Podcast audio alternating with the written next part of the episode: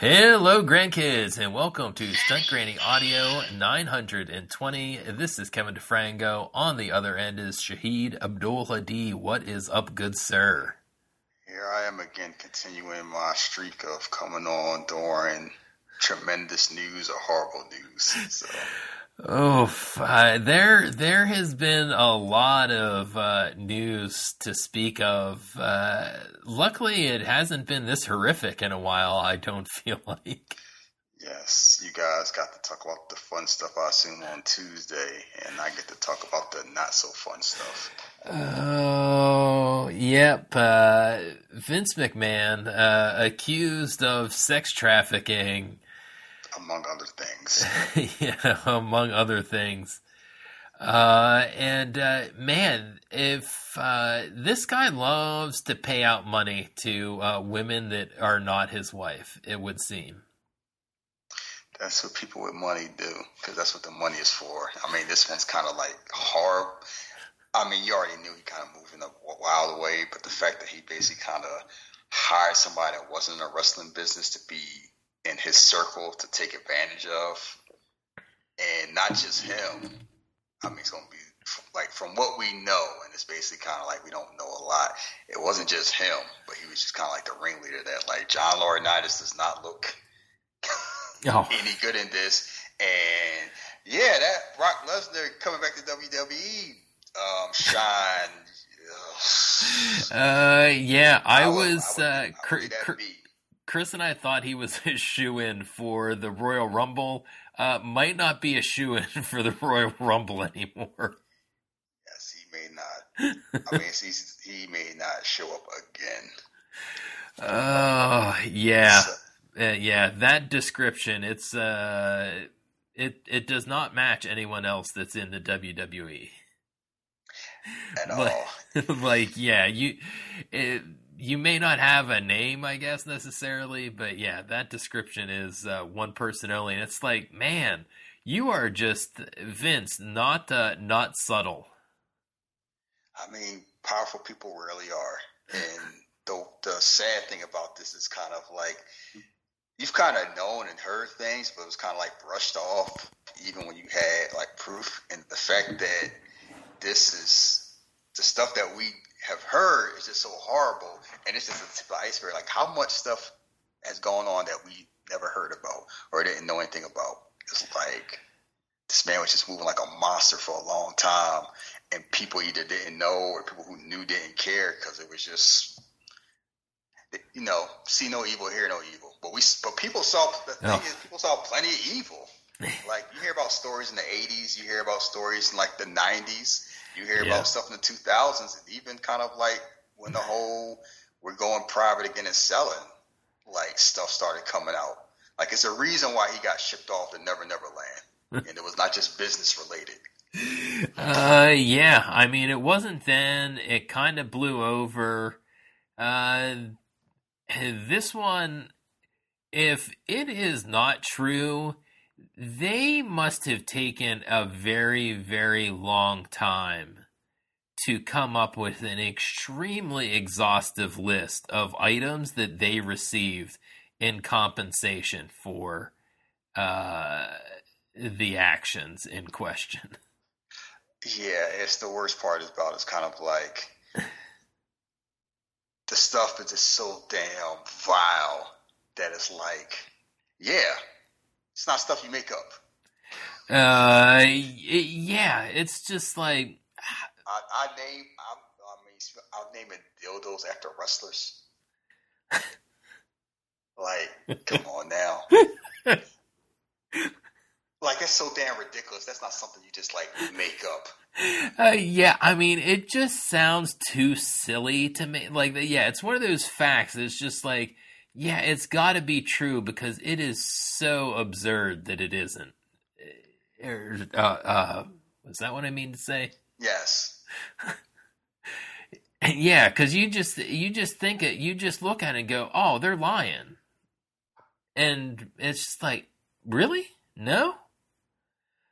Oh, it's like everything you heard about it. Like the sad thing about it, like people heard this and people were about surprised about how depraved it was. Not that it happened, because people like, oh, oh, yeah, he moved that way, and it's like that shouldn't be something we just kind of like, oh, well, what you expect?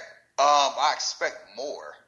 And yeah, I expect kind of, at least some level of humanity out of that person. Yeah. And it's just like I don't like to add like speculate A plus B equals C without proof, but it's kind of like I don't know what people know, but I know people knew something because that whole we trying to push him like it was a lot of pushback against him coming back the first time. Uh, oh, yeah. Yeah. The fact that they like, and it wasn't just regular people. The fact that it was kind of like Triple H and Stephanie were along. People like, no, he don't need to come back. He forces his way back. Stephanie just leaves. and it, it, no one really talked about it because it was kind of saying, oh, you know, she's spending time with her family, and there was stuff coming out that it was like, you know, they did, they kind of like did a preliminary check and they didn't find anything. Yeah, they found something. No, it ain't no how I didn't find it. Like people, people. Well, I, I, mean, what was that? I mean, that count for that original runaround wasn't it? Didn't the tab for what he paid out something in like the three million dollar area? And this is a different woman too. Yeah, it was different. Like this ain't the first. That's the whole thing. Like this isn't the first time something's come out, and like yeah. stuff came out, and then more stuff came out when he got back, and it, and it was like all the stuff you heard is, um, you need to go because we keep having women come out, and we keep getting sued because of you, because you had nasty ways, and it was kind of like. You know, stuff you heard, but you didn't have like details. This is like the first like detailed stuff you heard in a long, not even ever, but a long time, because you also heard had other cases with details too. And like that's the nasty part about it. It's kind of like this ain't the first time, and this ain't the second time. This is just the the worst version of it, and this is also the one that kind of like. Yeah, you look at you look at John Laurinaitis, and it's just kind of like, just shake your head at the whole thing.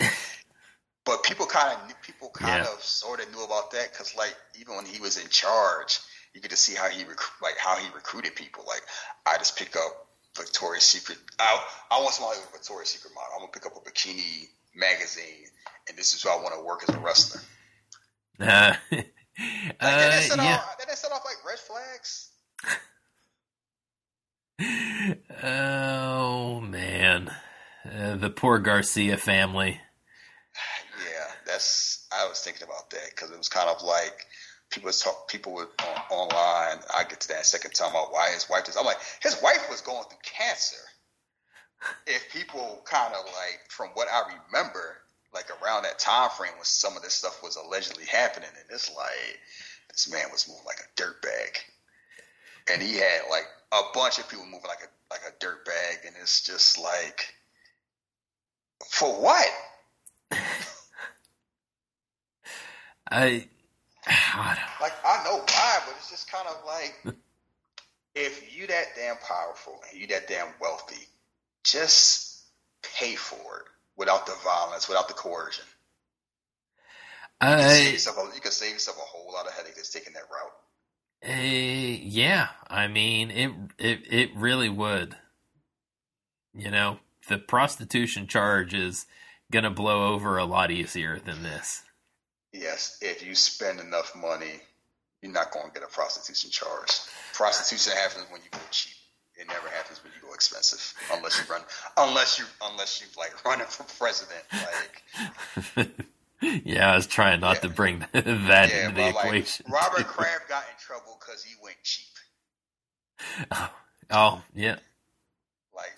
But I'm relatively unscathed, really, in the long run the, the power of being wealthy and old. You get away with stuff because the funny thing is people care about stuff until they don't care about stuff, and that's that was the whole root of the thing I saw. It's kind of like people want to go on that high horse. It's like, oh, y'all had jokes. How do y'all look? And y'all are be. I'm like, and mm. y'all don't care. Like the stuff I was hearing, it was just like virtue signaling.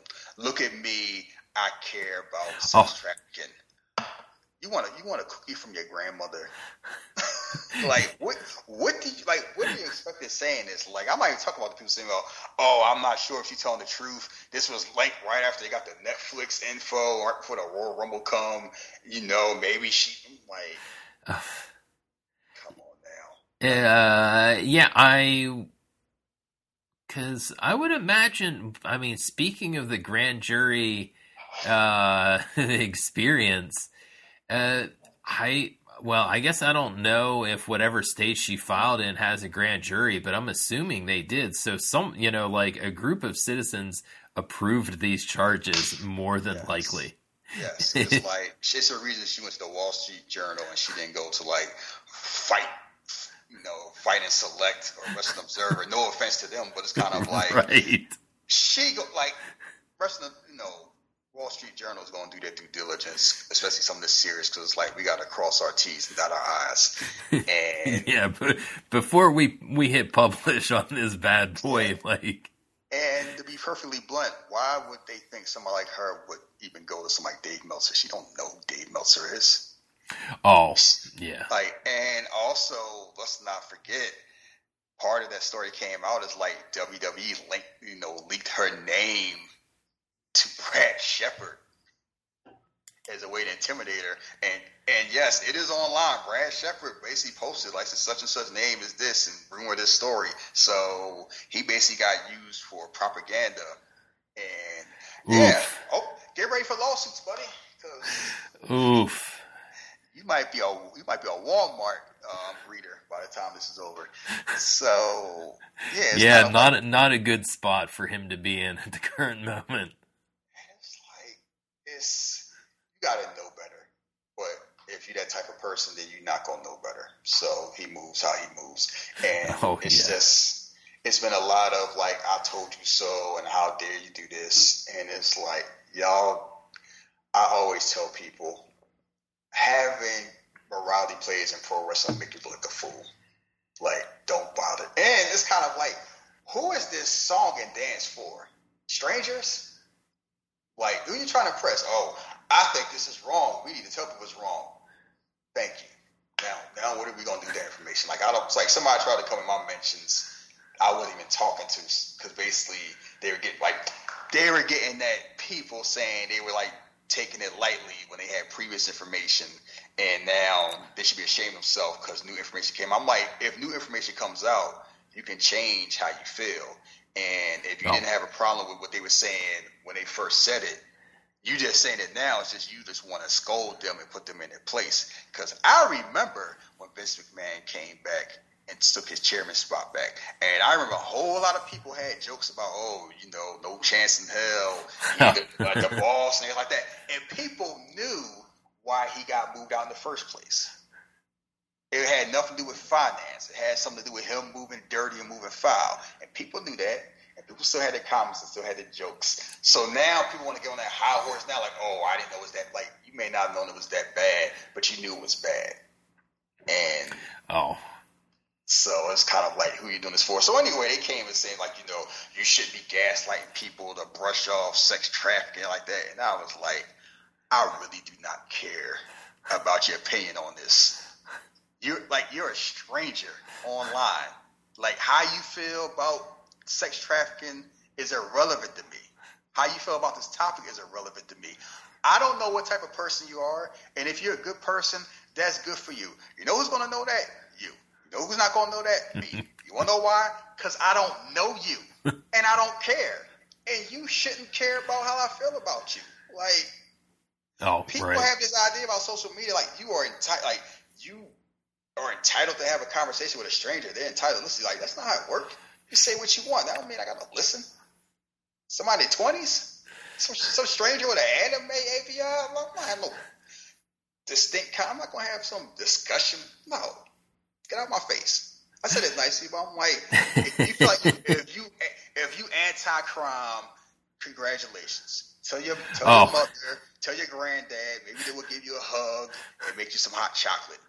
You posted on Twitter will not going to move me in the slightest. I don't know you, and I don't care. Uh, yeah, and I mean uh, the the other people that are cracking me up are the uh, everyone better ask about this at the Royal Rumble pool, or else you're a coward for you know not asking Triple H about it. It's like they're they're not going to say anything. Like they're going to say our lawyers put out a, a statement already. Moving on. Thanks. Yeah, like what do they expect them to say? Oh, congratulations on CM Punk winning the Royal Rumble. What do you think about Vince McMahon being in the fifth, the fifth circle of hell? Like, what do you think he's gonna say? And mostly gonna say is no comment. Probably he's gonna walk out. It's like he may not be like legally. He probably wouldn't be able to say anything. And it's like it's no, it's yeah. no benefit for him answering that during a scrum after the damn Royal Rumble.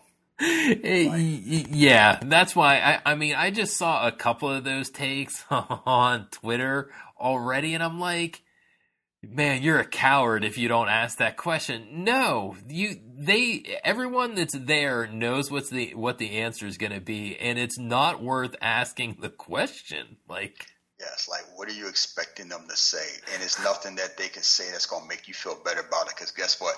They aren't going to be the one prosecuting the prosecuting that. And yeah, regardless of they like they and, remove him from the board. Okay, he's not going to say that during a press conference after the Royal Rumble. Like people need to people need to grow up. I know it's this idea where they want wrestling journalists to quote unquote be like real journalists, but even real journalists kind of you don't know how to read the room, and oh. the ones who don't kind of get scolded because mm. you know aside from the topic, one of the questions came out in the Eagles press conference like as the coach is saying, kind of like we're you know I'm seating control like the offense and defense, let them run it. And they're like, well, what do you? What's your job as a coach?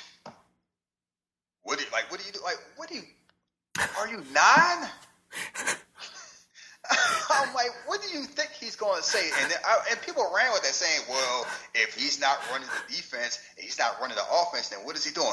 I don't know. The same thing John Harbaugh is doing. Because last time I checked, his background was a special teams coach. He don't call plays. He didn't design his offense, and he didn't design his defense. Dan, I've never seen Dan Campbell do nothing but bark on Hard Knocks, and he seemed to be doing just fine. Like most, co- a lot of coaches are CEOs, uh, and these people should oh have common God. sense. uh, that's why uh, I, I mean there is some of the nonsense around the Steelers that I just pay like I see you bitching about the Eagles, and I just am howling. I'm like, I cannot just, I, I can't handle it. Like, I, well, it's bad when it gets brought to your front door. Actually, when one of your brothers uh, starts to get involved in the shenanigans, it's just like, the fuck am I related to? yeah, I just it just it's just an entitlement thing where it's like y'all being emotional and I and people are allowed to be emotional and stupid because they're fans. It's when people who should know better act the same way ways what bothers me. And it's the same thing that that gets involved in like wrestling. Like the people ask these questions, oh. y'all know better. Like oh. y'all know better. Like what do y'all expect? What are y'all expecting to happen with everything that has happened before, and how these things are normally handled? what do you think is going to be accomplished by somebody? Oh, he was brave by asking that question. He's not going to get an answer. Like even if Triple H answered it in a way that he was legally allowed to, you are not going to be satisfied by any answer he has right now. Yeah, he's not going to say fuck Vince McMahon and everything that he did. Like I mean, that's I feel like that's the answer that people are want to hear, but in no way is he allowed to say that. Like, come on, guys. And even if he could, and even if he did say that, you know, people say, why didn't he do something before? Oh. That's what's going to happen. He knew why, if he he was so strong, why wasn't he strong three years ago? Why he do this? It's going. You will never satisfy that crowd. They just want to be angry oh. to be angry. And it's like some people just want to be angry to be angry. And a lot of this has nothing to do with like sexual assault. They don't care. And it was like I was I'm old enough to remember all the stuff with Ashley Massaro. I'm old enough to remember the Attitude Era. I'm old enough to remember the, all that stuff when when Stephanie was the SmackDown GM and somebody posted that aged so damn poorly. Like basically having a storyline where Stephanie is like, you basically trafficked me out to your to your co you know to your colleagues when I was a teenager for you to get perks, and you was you was basically whoring me out so you can get ahead, trying to turn me like you. That was a storyline on SmackDown, and that storyline ended with him choking her out the week before she got married in real life to Triple H. That's how they wrote off the storyline at SmackDown GM, and it's like, yeah, it's it's a lot of stuff that Vince McMahon was doing in our playing in our faces, where it's like, oh, I wonder, was he just a great actor? That seemed kind of like odd, and now it's like, oh no, he's a dirtbag. Uh, yeah. I mean, it, not that some of those scenes weren't already kind of in the Hall of Fame of bad taste. You know, I feel like the Trish Stratus walk around like a dog routine is on that list. Also, it's just like, yep, Not, he. I mean, think about how that whole thing started. Like he got his wife to play a role where she's paralyzed and watching him have affairs with these young women in front of her face. Jesus and it's Christ. like people remember the Trish Stratus stuff. They tend to forget the Linda stuff. I like the Linda stuff is like Oh. yeah, he was like living Yeah. out his life as storyline, and we just out here just watching it and thinking like, oh, that's you know, when you're teenagers, you kind of like. Even I was a teenager, it wasn't so the Trish stuff. I'm like, this seems wrong. like, I, this is- Oh. even for the Attitude Era, this is like, you know, like we we've had this discussion before. How would you feel if somebody who didn't watch wrestling, or if your parents came in and watched the segment, would would there be a way to describe this and not feel embarrassed? And the answer would be, in that case, no. And there's a lot of stuff like that where it's like, I'm glad I can watch wrestling now, and that's rarely a thing. But it was a long time when you watching wrestling where it's like, oh well, you know, that's that's just him, and we just kind of accept it. Where it's like Oh. he don't like people sneezing around him. That's just a quirk. But like, no, Oh. this man was a a goddamn monster for decades, and we and we let it slide because we liked Hulk Hogan and Steve Austin. So Oh, yep, that is uh that is all sadly true, sir. so that's the kind of extent I wanted. Like, I didn't want to want when I when we talking about doing the show and this dropped today, I was like, Ugh, of course it was, and I I didn't even know about it at first because I don't follow. Like, I keep my timeline a certain way anyway. Oh, right. and. I just heard people talking about it without saying it, and then I heard the story about it, and it was just kind of like, yeah, this is gross. And I saw the details, and I was like, oh, this is real gross. and then it just evolved into this whole, why didn't you say nothing before?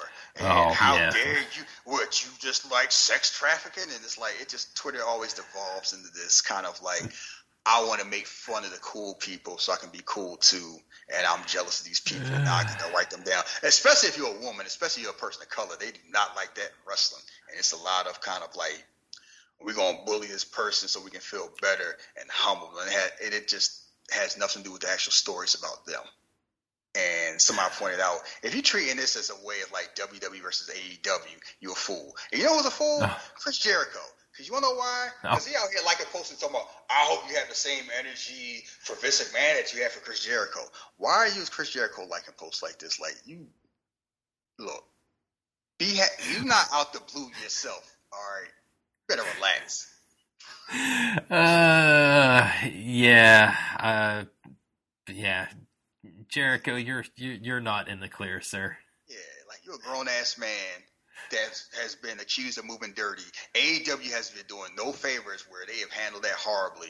The best thing for you to do is shut up. Instead, you want to passive aggressively kind of do stuff without saying anything and like acting like you're 14.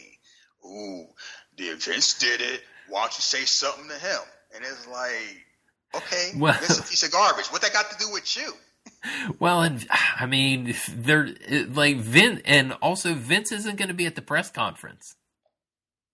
Like, it's not like someone's actually going to be able to ask Vince anything. It, it, it it's all people surrounding him. Yes, I just know that Netflix documentary about him. Huh, how about that? Netflix is doing a documentary about him right when they buy, right when they have the film broadcast rights to Raw. It's going to be something because they said it was from basically from start to finish, including the stuff that's going on now. And oof, yeah, that man, that man might just be in Indonesia and never come back. No. Well, I mean, he was already trying to hide by shaving off the mustache earlier this week. Yeah, I don't. Yeah, he's trying to be less villainous looking. It's just amazing how hubris always trips people up. Where it's kind of like you just need to know, like if you just shut up, or just don't say anything, or just nip it in the bud when you have a chance to you don't put yourself in these problems. But they feel like I can do whatever I want and nothing bad will ever happen. Because I guess I mean to be perfectly blunt, if you that you that powerful, you got away with so much. Why wouldn't you feel that way? Uh, yeah. I I mean, that is one of those things that uh, it's, it's like an eternal question. You're like, come on, it's right there. It's all in history. Like everyone does this. Like just all you've got to do is avoid what's happened before, and people fuck it up anyway. Oh, they got them, but they ain't gonna get me. oh my gosh! Yep. Yeah, I, I, my plan is foolproof. this, this is the plan. There is no way I'm getting caught with this one. It's like motherfucker, people always get caught. Like, what? Look at a goddamn history book. And it's like, you already got in trouble. You force yourself back in just so you get in more trouble. That's the first thing about it. It's like, you already got knocked. And it wasn't the first time you got in trouble. It's like, you, he could have took his money, retired, and been fine. But no, I want to do things my way. And basically, everything, him forcing himself back into the board, basically led to him not having any power, any influence, and just being, you know, smothered in infamy. Like if he had just kind of just left the first time and been fine and been cool when he got pushed out, you know, I'm just going to enjoy my money, say I'm sorry, don't say nothing else. For three, four years from now, people gonna look at it differently. His ego went allowed. I gotta be in charge of the sale they trust Wall Street trust me. They don't trust y'all. I'm a I'm a make sure like you're not going you know, you're not going to ignore me and look at them now. Like you know, it's kind of like it's people who always push that is like if you have that amount of money, having more money is not going to mean anything. It's about having the control and influence. Like this, like we learned with Dan Snyder. People got on talking about well, Dan Snyder oh. He got away with like he didn't get away. He was already a billionaire before he sold that team. Having more money is not going to change his life that much. He's just going to be looked as the loser who can't own a team anymore. He got kicked out the club for being a for being an asshole, for being a criminal. Uh, yeah, I and I mean that's uh you know, Robert Kraft did not get kicked out of the Cool Kids Club for uh, for what he did, but yes. Dan Dan Snyder got I got mean, the boot. Dan Snyder was a damn. I mean, he was a cobra criminal from the stuff that's coming out. Uh, like sex trafficking cheerleaders on on the damn road is like it's it's just amazing how people do all this stuff and they can still get away with it if they just knew when to when to say no. It's like they always go like all of this came in over Jon Gruden. Wow. That's how all this started. John, because of Jon Gruden, we're gonna get him in trouble because we don't like him. And he doing some bad stuff, and we're gonna expose him. And look where that led. Like you can't, you cannot move that way when people don't like you either. And it's like, oh, okay, we're gonna get you. And it's like people know, especially if you messing with their money. And that's how that, that's the main thing started. Like no. he's basically lying on ticket sales to keep money in his pockets, the wage sharing from the other owners. If it's one thing rich people do not like, it's being robbed by other rich people. so yeah, that's hubris. Yeah, it's Never, a hell of a drug, man. It's a hell of a drug. Never fails. But let's talk about some good stuff. Sure. I mean, there's a lot of good stuff this week. I feel like. Yeah, I, I know you guys probably talked about W Raw going to Netflix. Uh, yeah, we did. Um, it's And I've heard a lot of people make comments about it, saying kind of like they don't know what WWE was thinking, they don't know what Netflix was thinking. I'm like, they're thinking about the future.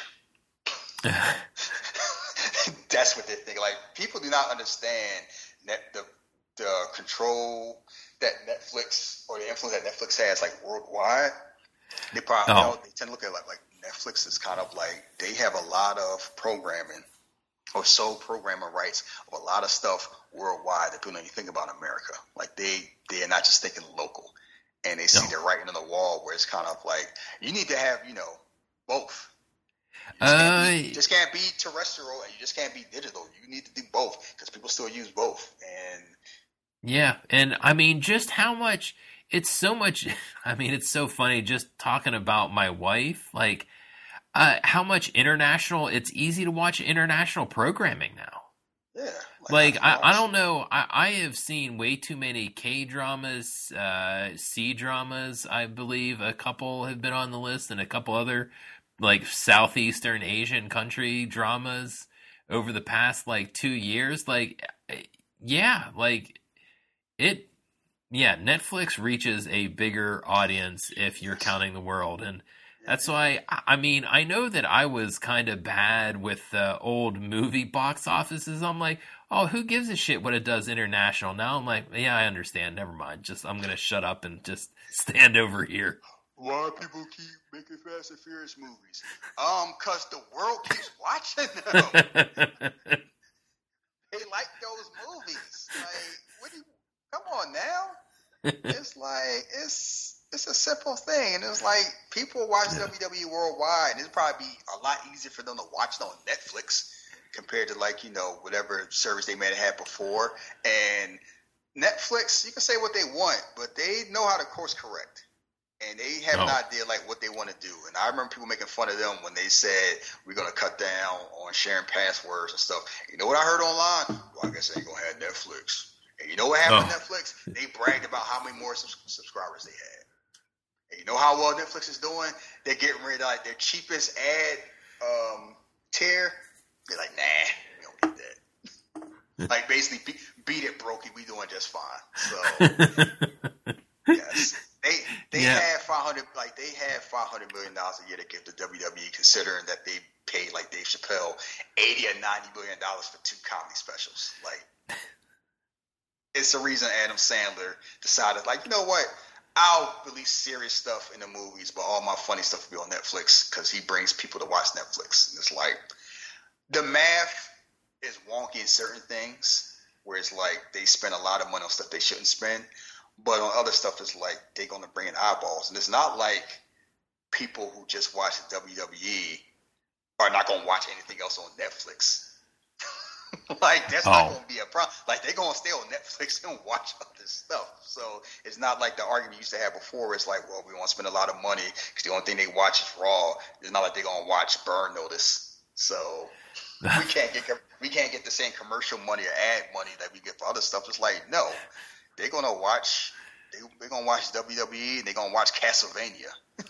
oh, they're going to watch, man. or they're going to watch Bloodsport or something like that. Like they're going to watch Netflix. And the other argument I've heard was, can they handle live streaming?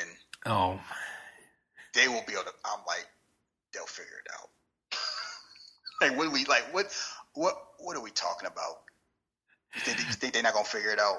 Yeah, that was one where I'm like, no, no, this isn't really a question, guys. Like, I, there's no, to me, there's no way that any business is like, you know, the WWE, they've had good streaming part, you know, well, maybe not partners. I mean, they started their own thing, but then just started having partners for it. And it's just like they know how streaming works, you know, live streaming works.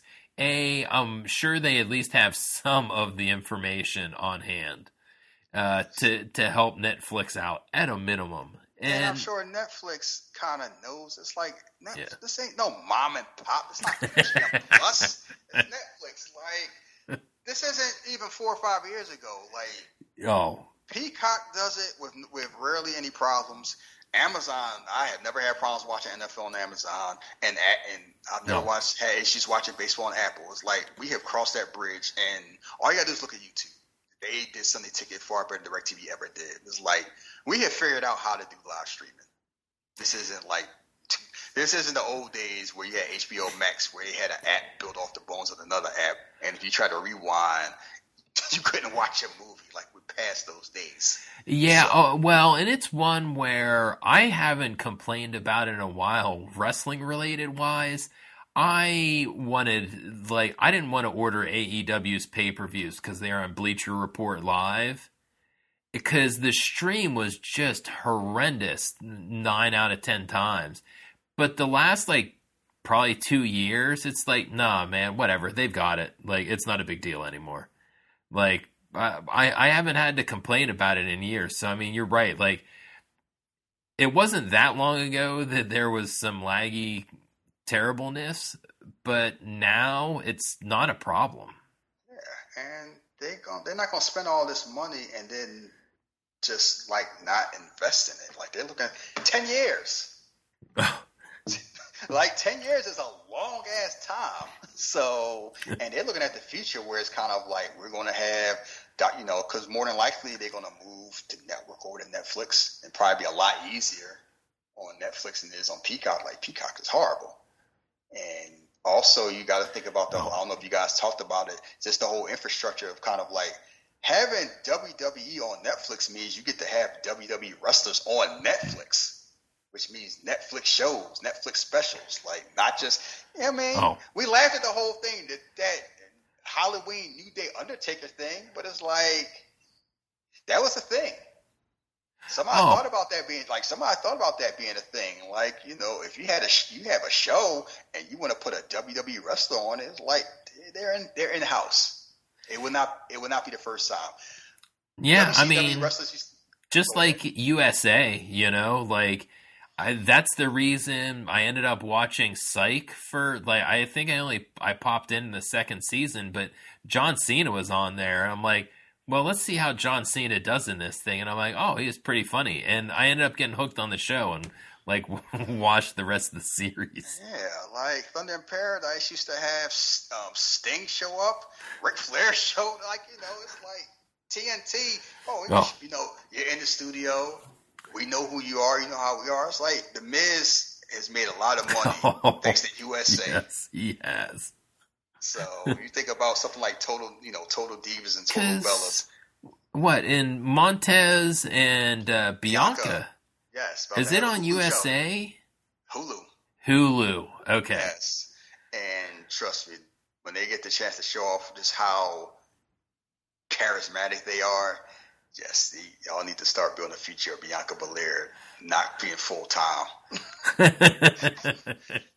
Like, she, she, she's on the uh, on, on the uh, Roman. Well, not Roman Reigns. I mean, yes, Roman Reigns Roman. seems to have been stalling out a little bit. I guess you need to end the championship reign before I mean, heading off, right? He's enjoying part, a part time schedule because he earned it. So he's he's in no rush. But it's kind of like we have reached a part. We have reached a point now where if you are a popular wrestler and you have some level of charisma and attractiveness, having an outside career is not out the realm of possibilities. You have to be to be like Becky Lynch popped up on Billions. Triple H popped up on Billions. That's that was a popular Showtime show. They were playing themselves, and it's kind of like you see Roman Reigns, you see Edge. Like Edge is on Percy. Like Edge has been doing it so long, you just forget that Edge has been doing that so long.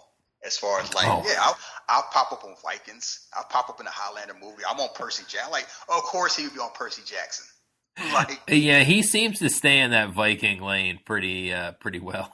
he, he, looks like a Viking slash vengeful Greek god. It's like he is tall with that hair, with that very distinctive face and that distinctive voice. It's like it is it pays good money to like know your lane and maximize you. Like when I watched that yeah. Stallone documentary, he basically said the best thing he learned was figuring out, look, this is who I am, and it's best for me to maximize my lane instead of being mediocre trying to do other stuff to prove I can do other stuff. Like there's nothing wrong being a specialist. Like he said, once he embraced that, he was just fine. Like for, for too long, he was kind of wanting to prove I can do this other stuff, and he was like, I don't need to do that. I can just do what I do and do it better than anybody else. It's nothing wrong, you know. People talk about, oh, you just typecast, working. yeah, I mean, there's a reason why I'm like, haven't I seen that guy in something else? But like those guys that, uh, that now they're called character actors. Yes. Whereas just like, I know, I know that guy from something else, and then you realize you've seen him in like six movies in yeah. in bit parts. Yeah, like you see, like I'm not going to expect to see Michael Shannon in a rom com. I expect him to be a, a, villain. He looks like a villain. He plays a villain well. Like you know, you know your lane. You play your lane. And oh, yeah. So yeah, like WWE is kind of figuring out where it's kind of like because they're still going to be on TV with SmackDown USA and with um, NXT on CW. So it's not like they just abandoned TV. And the fact that they got on CW, got paid for that is just amazing. But, but it's like, yeah, Netflix is the future, and oh. they're looking at the they're looking at the future, and it's, it's and I think Netflix got a head start because a lot of the streaming services kind of like, if you want to be stay relevant, you have to get live stuff. And sports, oh. like sports and wrestling, a few things where people will watch live and it matters. Everything else is like I watch when I watch. Sports and wrestling is like I want to watch when it happens, so I don't miss it. And it kind of like, and if, and the funny thing is, it's like people rumor, people people assume Amazon was going to do it. Uh, yeah, that was definitely out there for quite a while that Amazon was going to jump on jump on it. So, so the fact that Netflix kind of saw the writing on the wall and jumped in that is very exciting. It's like I'm curious to see how they handle that because not just that, like we don't really talk about it. It's amazing how modern Nick Khan has made WWE in a short time. And you just oh. wonder, like, what they could have done if Vince wasn't holding them back for all that time. Uh, I, I mean, even the short comeback dragged things down you know, before he got booted out of booted out of creative again. Whereas just like dude, like just stop like you could tell the tell the difference. It's just like nah, guy, like your time is past. Like it, it, it's always one of those I well, again, you kind of end up in the hubris territory. No one can do it better than me. Because for a long time, you could say that as the truth, but it's uh, like, yeah. it is re- like, I always admire someone like John Madden because he knew when to go. And it's like no. he went before he went before they wanted to push him out. And there's something to be said about because it's like it's hard to keep up when you're older. Some people do it like it's any coaches, GMs, TV, like staying with the time. Like you gotta imagine somebody that's in the seventies. They was around when black and white TVs were out, and now they're trying to keep up with the cell phone streaming era. And it's like that is. My, my mother's a very smart person. She has never been on Netflix, Amazon Prime, or any of that. And if I ever asked her how to do that, she would struggle. And she is not a fool, but it's just it's just foreign to oh. her. It's like yeah. she's never done it, never had to do it and asking somebody at that. It's a reason why grandmoms get their grandchildren to help them set up the new phones. Uh, oh yeah, that's one that I know I've talked about on the podcast. My parents, like, I think this they had to their old TV finally died. I think this is the first smart TV that they've had. and, and they do not use any apps. Like they didn't have cell phones for the like until the last like 3 years or something like that did they get a modern-ish? Uh, they or no, they still just have flip phones because they they would not commit to anything like uh like an iPhone or an Android. Yes, and I I do not blame them because it's kind of like it is just hard to keep up with that, and people tend to like yeah. you know brush it off and like that's gonna be us. Like one uh, day oh. it's gonna be a new iPhone. It's gonna be, you know, uh, it's gonna be like now you're gonna be a phone. It's gonna be a contact Oh blink, yeah. Blank for this, blank for that. And we're gonna be out there look like idiots, like we have Tourette's, trying to make stuff work. and you know, uh, Tourette's, it's kind of like it's just hard to keep up with that. And Vince yeah kind of felt like was like, oh well, because every now and then he'll have a storyline that just hits, so it's kind of like you just excuse all the stuff that didn't. But once you realize he's not there, and you just see all the stuff that Nick Khan and Triple H does, it's like they could have been doing this a long time ago. Oh, probably in a lot better place. Like it just feels, it doesn't. You know, I laughed when The Rock was on the Kurt Angle documentary. He described WWE as like a mom and pop organization for the Attitude Era. The way how WWE used to talk about everybody else, and he said that, and I and it was funny because it seemed so blasphemous. He did have a point because in a lot of ways, as modern as it was, and it's like groundbreaking as was, it was a lot of mom and pop little stuff for the wrong way where we can't talk about people once they leave we don't say titles or belts. Um, like oh. it's not wrestling, it's sports entertainment, and you can't push somebody if they look a certain way. I don't push redheads. I don't push foreigners unless they're Irish. And it's like we just went along with. It. I'm like that shit is stupid. Oh, so many things yeah. that Vince McMahon did that was dumb and we knew it was dumb, and we just accepted because it's like, well, it ain't like you're gonna give it up, so it is what it is. Everybody's out of business, and you just realize how it looks now. I, I mean, I guess it was always, and maybe still is in a lot of ways, that there isn't a better alternative out there, or like some alternative didn't work out better than it has in the past. Like who you know, a lot of ways AEW the jury's still out just because the runtime hasn't been terribly long yet. And uh, TNA slash Impact slash TNA again never really got there, and neither did Ring of Honor, even though both are around still. Yeah, I mean, I, I, I recently watched TNA to try watch it, and it was like it wasn't bad, but just felt odd because it's kind of like I see people that I know. It's like it's like Chris Sabin still wrestling. I mean, not a bad way. I'm just surprised. Like you know, I eh, eh. still see Chris Sabin, I still see Eric Young, and then I see people like Jordynne Grace that's new, and then I see Nick Nemeth show up, excited to be in TNA, and I'm like I'm glad TNA exists because they get there's still people working. And They seem to they seem to found a niche was like as long as we stay oh. in our lane, we can exist. They their problem has always mm-hmm. been hubris, fighting off more than they can chew. Something uh, that AEW's kind of learning from. But it's like, of course, people going to try to learn from WWF, WWE because they're the standard. When people think about, for the longest time, people say wrestling. 95% of the time, if you're not a hardcore wrestling fan, they're talking about WWE. Oh, oh, right. Like it's it's basically kind of like the default, and so you're gonna learn from that. And just seeing like even when Kevin Dunn left, you see how you don't have that stupid ass shaky cam. Oh, it uh, just feels oh. it just feels more professional.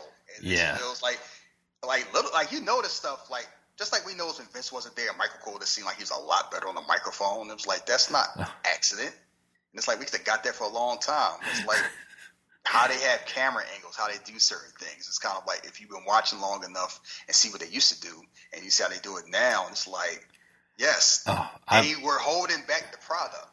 I, I'm not getting a, a seizure from the camera cuts anymore because they're not happening every three seconds. Oh, boy, that was such a terrible Kevin Dunn, Vince McMahon era thing already that thank God is gone Like that's you have to understand. People talking about what's the big deal. I'm like, you had a man in charge who, if they didn't like how you look, that might affect your career. And this man said Becky Lynch was too unattractive to be on WWE main TV. and I'm like, one, this man, if he looked in the mirror, he probably would have turned to Medusa. too. we're talking about Becky Lynch. Like, if you're gonna be sexist, at least be accurate. And you're neither. And it's like, that's a big deal. How many people's careers died on the vine because some chipmunk rat tooth bastard looked at it like, no, they don't have it. I don't like how they look. And it's like that's they were in charge of what we saw, and it's it's like, ugh. Yeah, for a long, long time. Yeah, Stockholm syndrome. Oh, maybe would, like like you think about it, you start making excuses. Oh, well, you know, Vince did make Vince did do the Attitude Era. You know, Kofi made like the Yes movie. Worked eventually, and he was right with Kofi. I'm like, and I tell people it's like yes, but the dirty secret in wrestling especially WF, almost all of the important storylines for a long time happened by accident. People taking advantage of accidents. Oh, they stumbled onto greatness a lot, or the crowd just. I I mean, honestly, both in Kofi to me and uh, Daniel Bryan's position, like the the crowd just forced it into I mean, actualization. you could go back to like Steve Austin. Everybody can say, Fair. "Oh, I knew Steve. I knew Steve Austin was going to be a star." No, people might have thought he had the chops to be a star. They was not treating him like he was a star. They treated him like he was good in WCW, but never this whole he may be in the main event. Because if he was to be in the main event, he would have been in the main event in WCW. Who was holding? There wasn't nobody holding him back. Like he would have been right there with Rick Rude if they thought he could have did that. They did not. And W even WWF was always, you know, we're gonna have him work with Ted DiBiase. He's gonna have good like they was treating him like he was Dolph Ziggler. Bas- basically. A good ring hand, you could cut up, you know, you might talk something here and there, have a good match, and it's like they lucked out into that. Like we are not talking about a situation like with The Rock where it's like we know what we have and we just gotta figure out how to do it or Kurt Angle. It's like, no. More than likely something kind of like it's very few undertakers where we see a clump of clay and we mold it and it works out the way we thought it was gonna work out. Most of the time it's like, oh, Bret Hart been good for like a decade. oh, Maybe he can be champ. yeah, they had so many tried and true gimmicks that, uh, yeah, people had already worked out uh, somewhere else. I mean, the Iron Sheik was the Iron Sheik. It's like and it was always like that. And it's kind of like they might have maximized what they had, but that wasn't original plan. And like that story came out saying Shawn Mike, you know, he was saying they were trying to fire LA Knight when he was in NXT, and Shawn Michaels like knock out the storyline because they was focused on his age, his age, and Shawn Michaels is like, this is a this is a W like this is a man that looks the part, can talk the part, like he is what y'all want a stereotypical WWE superstar. Stop focusing on how old he is. And the fact that that was still happening until recently, it just shows where it's like even Vince forgot what he wanted. Like he, someone Oh. like LA Knight would should have been a slam dunk because like he's straight out the Attitude Era. He was like, I don't, I don't know about this one. He might be too old. It just shows where it's like you see what they used to do, and you see what they do now, and it's just like it's just night and day. And like I want to get into NXT because I don't know. Uh, I mean, that's where the night and day like- started, honestly. Yes, enough jokes have been made about Shawn Michaels and how he scouts talent, especially the women. I don't need to make any more because as we both watch NXT and they had an Eastern Bloc ninja, Russell Blair Davenport, and I'm like, okay. Uh, they they well, uh, she is um, did move to Canada and uh, in '99, I want to say, to get away from the Serbian wars. I'm like, oh man, that's not cool. Yes. Of course, al- al- also on the list of reasons why Kevin's family moved here too. So I guess not surprising. Also, what you got to do. you know, You follow, follow the dream any way you can. If it's escaping the war zone, I don't blame you. It's, a lot of NBA stars have done that too. But it's just kind of like we're in an era now where I can see something like that. Like I see a blonde woman come out with a sword. I'm like, oh, okay. That's not even the fifth weirdest thing I've seen in NXT. It's just it's NXT, and it's just like modern. Like they let people. I think the biggest change is they let people be the best version of themselves when they figure out how to be that. And before it's kind of like you had to fit a certain lane. Um, like Cam did a story about Rhea Ripley, and and she said her biggest thing is I was trying to be something what I thought they wanted, and instead I decided to embrace like what I really was, and it worked because it's like I remember when she first came to Mae Young Classic, she looked like everybody else. She's blonde. She was lanky. She had like generic, like she looked like a tall Alexa Bliss. It was like eight people like that. See Yeah. her now, I'm Australian Chyna. it's like it's nobody that looks like her now, and it's just kind of like she is the most most popular people on the roster, just being her, and it's just kind of like there would have been a time when she would have never got that chance. I'm glad she got that chance. Uh, yeah. I mean, she she has been killing it. Uh, yeah, been a fan since the Mae Young stuff, but hey, I mean, she's. It is kind of funny. Like that's one of the few times I feel like I'm, I probably complained after that loss to Charlotte Flair at WrestleMania. Um, I don't know if that was the best thing for her necessarily. I always feel like there's a uh, a more positive way to build someone up rather than just fucking them up and then ha- allowing them to recover from it. But you know, hey, hey, it, it, it's worked out. To, infinite paths to paradise, as they say in the holy books. So it's it's just amazing how they you know you just think about the changes they made, how they want to make it more sports based. And you figure with that Netflix money, they're gonna probably invest in production it's like they have they got the money. You know, five hundred million dollars a year is five hundred million dollars a year. and I remember people kind of poo pooing. Oh, they say they want to get a raise. Like this is this is like the third time they've gotten more, oh. a lot more than people thought they were going to get. And it's like, um, do y'all not realize that wrestling is kind of hot right now? and it's one of the few things where it's like you have a guaranteed like viewership.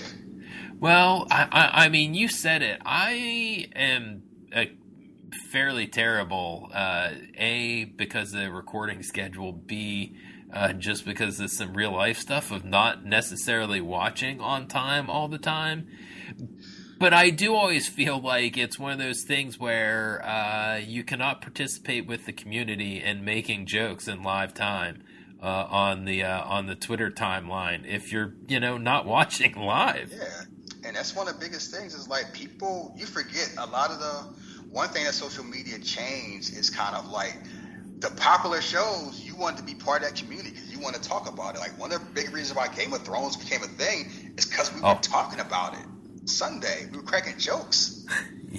yeah. Like that was that. Be, I remember that became a big thing with a lot. Like certain shows just hitting and it was like you would talk about it because you wanted to feel like a part of the thing. Like whenever it's a sport, a big sporting event, you don't want to be left out. And WW like rest is one of those things where it's still like that. Trust me, when all this talk about what's going on, when Saturday come the Royal Rumble, you know what the timeline gonna look like. Oh, yeah. Who's like who's gonna win? Who's gonna who's gonna show up and everything? And it's just kind of like that's one thing that has not changed. It's kind of evolved because it's like we talked about it. It's not embarrassing to watch wrestling. Like that stuff oh. is gone. Like everybody yeah. watches, everybody talks about it, everybody treats it like what it is, and you gotta lie.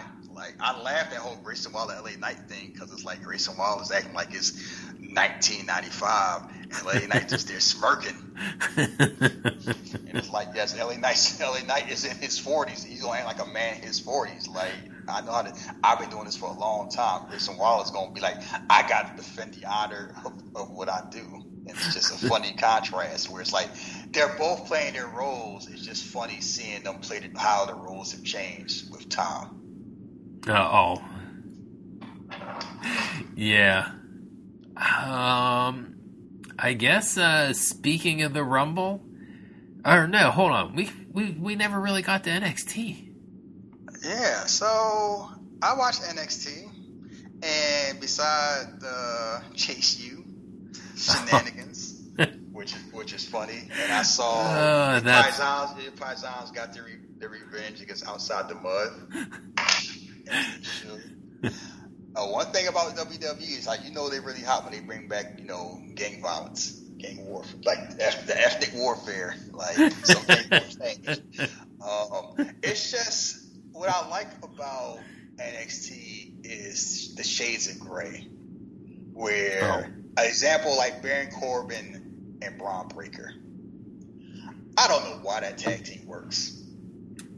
It should not work under any circumstances, but they just kind of like Baron, it's, it works because it's like Baron Corbin is this surly, smart alecky goofball that can also like beat people up, and Bron Breakker's like a meathead with a sense of humor. And it's uh, like, yeah, I, I mean, I think they did sum it up about as well as you can in that first promo when when Baron Corbin's like, "Yeah, we're both assholes. Like this is why this is gonna work. We're both assholes." And Bron's like, "You're right." and, and Baron Corbin came up with that goofy wolf, that wolf hat, and is laughing it off, and it's like you laugh at them in an interaction, but then they get in the ring and it's like, oh, they can go. Like you forget, oh. Baron Corbin can wrestle when they book him. Like his in ring stuff has never been an issue. It's just been how they booked him has been a problem. And the son of Rick Steiner, like what y'all expect? uh, it's like yes, he he moves like the son of Rick Steiner would move, and it's just having like that. That was an awesome tag team match because Nathan Frazer and Axiom was basically doing the little the little man big man match, and it was just oh. Damn bucks. Yeah, the, the the only thing that I will say, just I, I don't think I mentioned it on Twitter, but the only thing that was a drawback for me in that match was that was a very AEW start of them to have Nathan Frazer and Axiom attack the heels and then just the referee's like, yeah, sure, let's just ring the bell as soon as someone gets rolled into Look, the ring give, here. Give them a head start. I call that I call that the TNA special. TNA used to do that too. We start off the show and all of a sudden AJ Styles trying to jump Samoa Joe. You hearing Don West screaming like, "You see that, Mike? They didn't wait for the bell." And it's like, hey, mm-hmm. you gotta you gotta draw them in somehow. Like so, it was a, it was an awesome match. And that yeah, you know, that team has awesome goofy chemistry like that's NXT. Well, even the other team, like I've enjoyed the Axiom and Nathan Frazer skits. I I like the Nathan Frazer. Uh, what the hell was his like uh, SNL type hot uh, news desk thing? Yes, I remember that. Like, I'm glad he moved on because he used to be with Dragon Lee and the two women that one of them not even there anymore. Um, and now it's like it's funny like him and Axiom just kind of like we've wrestled so many times and basically like gone 50-50 we oh. both know we're good we might as well tag like it's the Jushin Liger Brian Pillman thing or the Sheamus Cesaro thing is like we could keep beating each other up or we just be a team oh yeah and I mean that's it I that's fine that they don't win this but they're probably the better long-term team if that's the way things end up working out.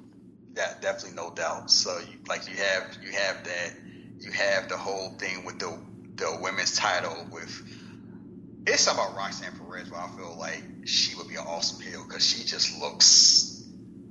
I don't like. It's funny where she's a quintessential baby face, but when she has an attitude, I don't know if it's the lip gloss or something. She just looks very deep. It's like if you cross me I'm like a damn honey badger. Like that. and it's like subtle, like subtle bitchy energy. Yeah. It's kind of like. I think that's a good description. Yeah, like y'all screwed. Like I never got my rematch, and y'all screwed me, and I'm letting it slide. But I'm not gonna keep letting it slide. It's just bubbling over. Like, I can see her like losing that match to Lyra Valkyria, and then just beating the crap out of Lyra Valkyria after the match, where like I'm done being nice. Uh, like, yeah. I, I mean, to me, that's the ideal outcome in a lot of ways. Like have her win it on the second match.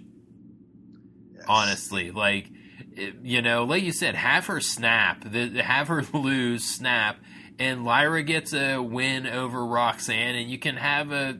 If you don't want to have the third match right away, cool. If you do, I don't like Lyra's chances, but I mean, you know, it could work. Tatum, Tatum's there to look, look after her. If she just be smart and embrace that. Uh, well, and I mean that has been the interesting thing. I think Jeremy and I talked about it last week, where they've kept their champions around. You know, and I think Lyra's going to be in the same boat. Like, I mean, Roxanne said it during the promo this week. Sure, she's like, "Hey, I was in your position last year."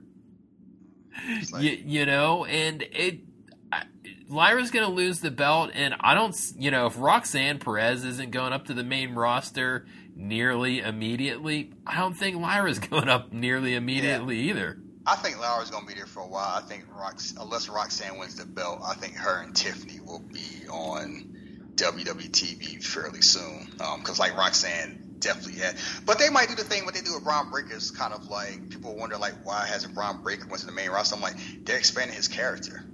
Like oh, no, yes. like he is still young. And there's no rush. Like him staying he's becoming a fully fleshed out person. So when he gets there, it's going to make a difference to him. Like I'm Rick Steiner's son. I do spears. I bark. It's like you're gonna need more than that. and now, now he has more than that. Like being a fully fleshed character is never a bad thing. And developmental is supposed to be about developing anyway. So let him develop, let her develop, and the whole I have a uh, secret admirer slash stalker type thing and like you're waiting for Tatum Paxley to snap because it's kind of like I just want to be your friend, and Lyra's like you're creeping me out, and then why why are you jumping? why are you jumping this girl? Like what's wrong with you? And it's like you know how this gonna turn out. Uh, yeah. I mean, it. Uh, I say it a lot, where it's just sometimes the obvious thing is a good thing, and this is uh, yeah, it's a fairly obvious thing that's going to happen here and that's fine. Like it should play out the way that it's going to play out. Yeah, like obvious is obvious for a reason. Like Santa Claus does not show up on Halloween. like he shows up at Christmas for a specific reason because it works. And one thing about NXT is kind of like they let stuff play out, and even when you get a general idea, you really disappointed, more or less. Like you know where, like the whole Carmelo Hayes, Ilja Dragunov, Trick Williams thing. Like you know, what's, you know what's leading to. Everybody uh, know. It's, yeah, it's you know this week to me provided a little more of a.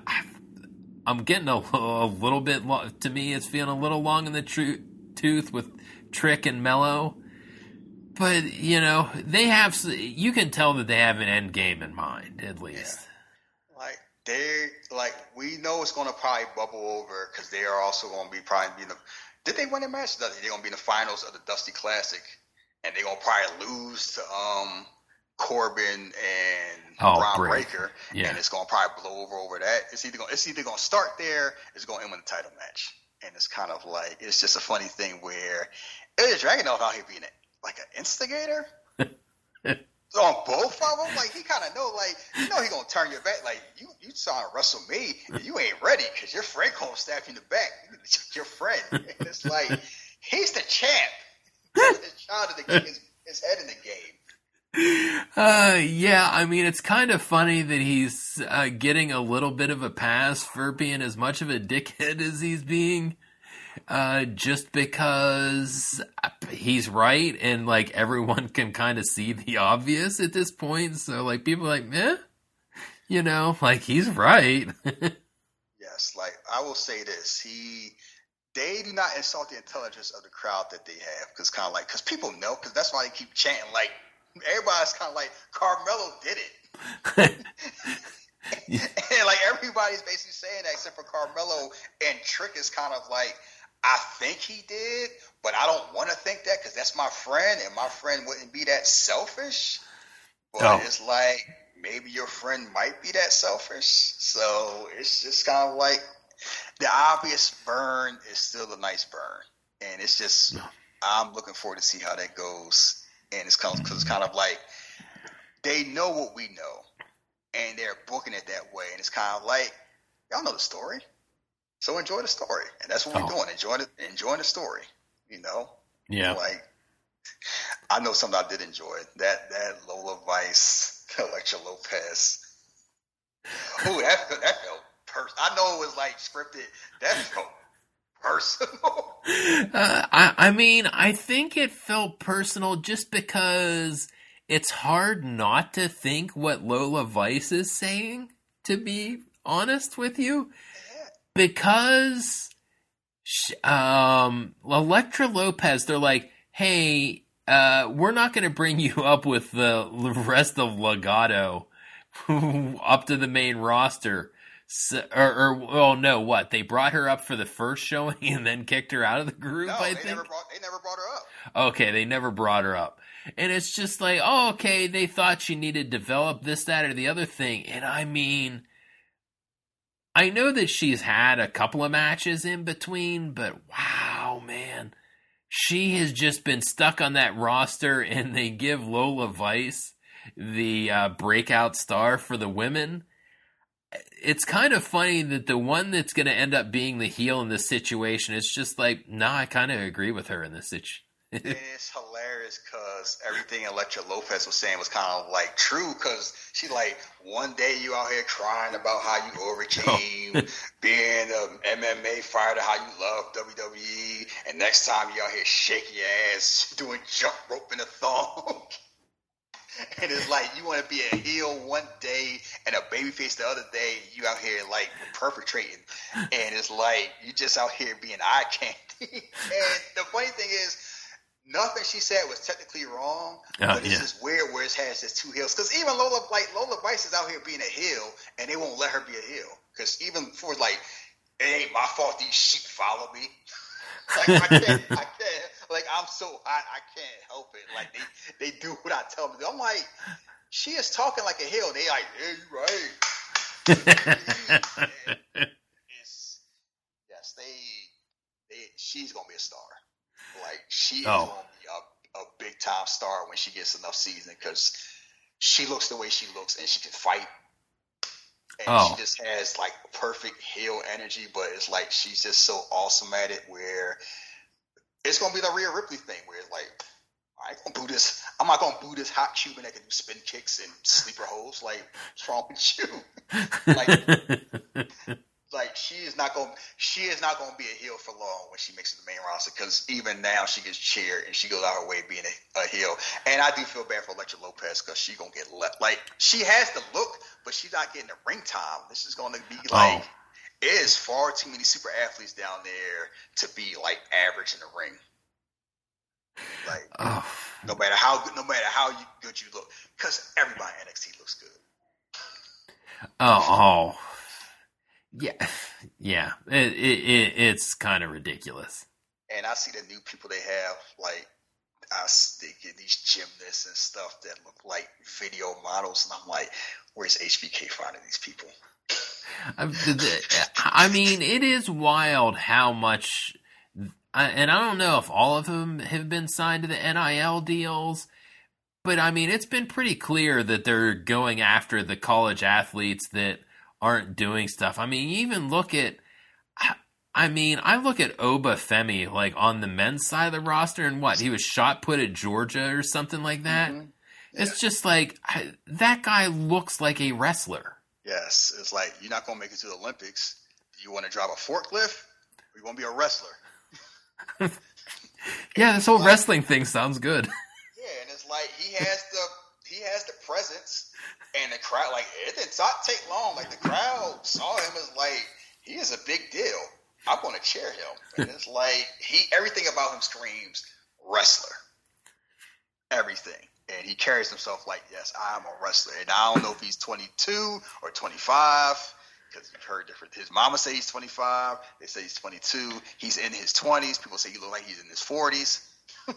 oh, he is not that old yes, that man's just a grown ass man, but it's like he just has like that's you can do and I you can still do indie people, but we've talked before. It's kind of like it ain't like it's a whole lot of indie people that's not signed that they could sign. Like that indie oh. wave, it's kind of indie wave is like an AEW or TNA for the most part, or already in WWE. Like that, people forget like the whole NXT Black and Gold era was the way it was because they basically signed every damn person that was ever a thing in ROH. Uh, yeah. I mean, you've got to kind of go with the. I mean, they almost some of the indie people define themselves by that now. You know, like I, as much as I've enjoyed or I enjoyed going to the GCW show, like there are some of those got people. Uh, yeah, because there were some women there that you know, I don't think they necessarily ever see the WWE, you know. Yes, yeah. But they can like, make a living, probably. One thing about now is kind of like you can make a living in wrestling if you if you work at it, and there's more avenues than there ever was. It's easier to watch wrestling than there ever has been, and they will find you. Oh, someone someone will find you eventually. It may take longer than it should be, but someone will find you. And it's just kind of like Yeah. between that and the NIL thing. Like I I used to make it I used to think about all the time when it come to like NIL signing. Like if there was a thing back in the day, somebody like Shawn Johnson would have been in WWE. Like it'd been a lot of like Olympic gymnasts where it's like Oh. you're not are you not a gymnast anymore? What you gonna do? You look you five foot three and it's like you you can do all those flips. Come down to Florida. Like you just think about how many track and field people would have would have been a thing if they were doing that back then. Oh, yeah, if they weren't too too worried about someone being skeezy.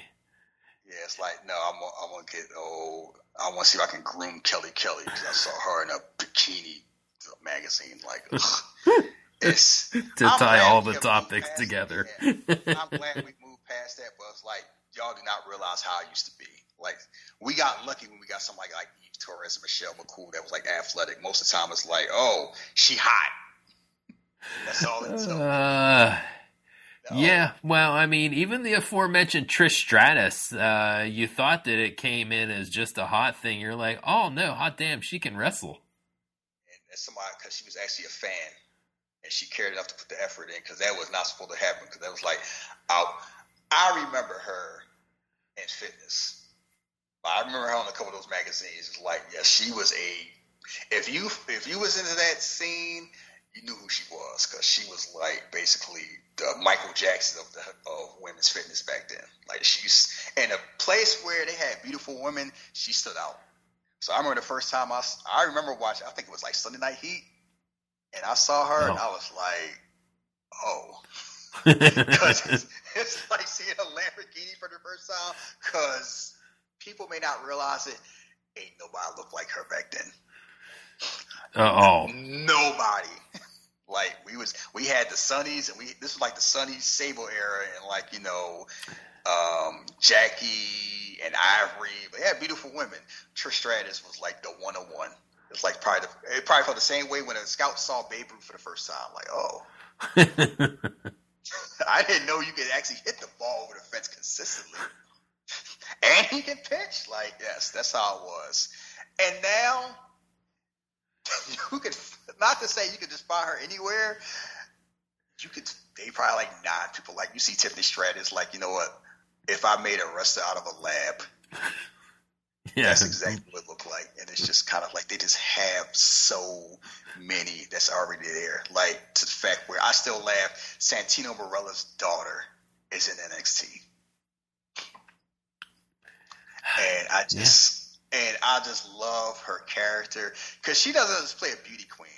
She plays a I don't know why these musty wrestlers who don't like these musty fans who don't use soap like use a bar. Why are you out here? Don't you have pride for yourself? Like it is just hilarious. Which like she's a heel and she ain't wrong.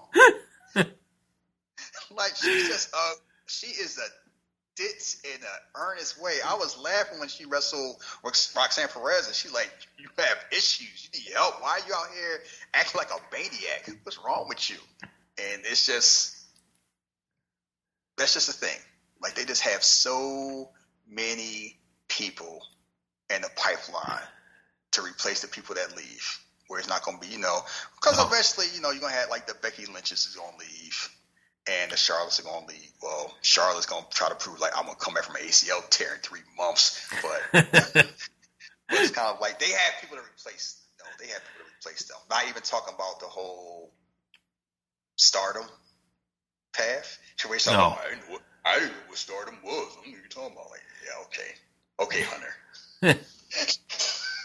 Mr. Wrestling Nerd himself. I just like I just like getting the best of the best. It's like Uh, yeah, I'll, I, I'll just bring in the best Japanese wrestlers when I get the chance here. yes, and it's like people. Get- I remember a time like that's one of the changes. Like Vince, there was a time when Io was going to leave. Oh, because it was like I don't know where my career is going to be, and it's like I don't like how y'all booking it. And not only did she stay, Kairi came back. She didn't have to come back. She did her time. She was fine. She's like, I want to come back with my friends because I can actually do something. And now they got Giulia.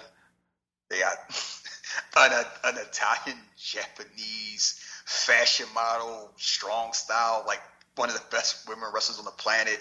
It's like, yes, of course I want to sign something like that. And it's like five, four years ago, ain't no way in the world. Vince McMahon would not like, wait, how come she look like that? She don't speak English. like he, he would have saw that and it would have been no. Like he would have had, he would have had, he would have known what to do with her. Triple H, Triple H and Shawn Michaels knows what to do with her. And uh, and the fact that they're gonna be TV, it's just speaking of NXT, I don't know if you guys, you probably, probably talked about it. I guess we're getting with that. Mm. So I don't know if it's, you know, rumors or rumors. Nothing's confirmed. Oh. I've been laughing my ass off with the idea of Okada being on NXT on the CW. I don't know why that tickles me so much. Uh, it, like I was sitting there going, I don't know, this isn't the worst idea. Like I, I almost expect him to do a cup of coffee like Kevin Owens or Shinsuke even did, honestly, where it's just like, hey, we're going to have you wrestle a couple of the top guys. We're probably not going to give you the championship because why? Yeah, like, like we know we got, man? but am I up for a Bron Breakker and Okada match? Sure. Like, why not? Like, why would I not want to see that? I think it's the whole idea of the fact that one, nobody thought it would ever be possible that Okada would even think about going to WWE. and I heard how smug people were. It's like, oh, well, he ain't going. Tanahashi's the president, and blah blah blah. Get out your head. He ain't da da da da da. And then they say he's leaving, and then people start putting. Then you hear like, oh, I, because you know Triple H is, wants to get him. And they talked about that, and you know they talk about wanting to do NXT in Japan. And oh. You see how they booked Shinsuke Nakamura recently. And I'm sure Okada has seen that. You see how they booked the women, and he's seen that too. And he's talking about when to wrestle WrestleMania, and he's talked about how he doesn't feel like he's gotten paid the way he should have got paid. So you put all that together, hmm. and this idea is kind of like I think it's this whole he's too good for them, and it's like Logan Paul is the United States champion, and he is a multi-millionaire, one of the most famous people on the planet. Ain't nobody too good to be in WWE at this point. It's like everybody is in WWE. I know Okada is royalty, and I just know the whole idea of kind of like Okada being WWE just seems blasphemous. But it's like it's not the same WWE anymore. People people need to accept that. Uh, oh, yeah. I mean, that's one of those things that kind of cracks me up about certain fans where it's just like no guys vince is really not in charge anymore. Like i i got it. You have your i hate vince's booking philosophy but it that's been out the window for at least a year now. Yes like, you know and more more it, it, at least before that what triple h you could tell triple h was running it for like nine months without that like three to five, three to six month interruption. So like realistically, Triple H has been running it for the last like two and a half years, and it's just like if you discount that three to six months in there.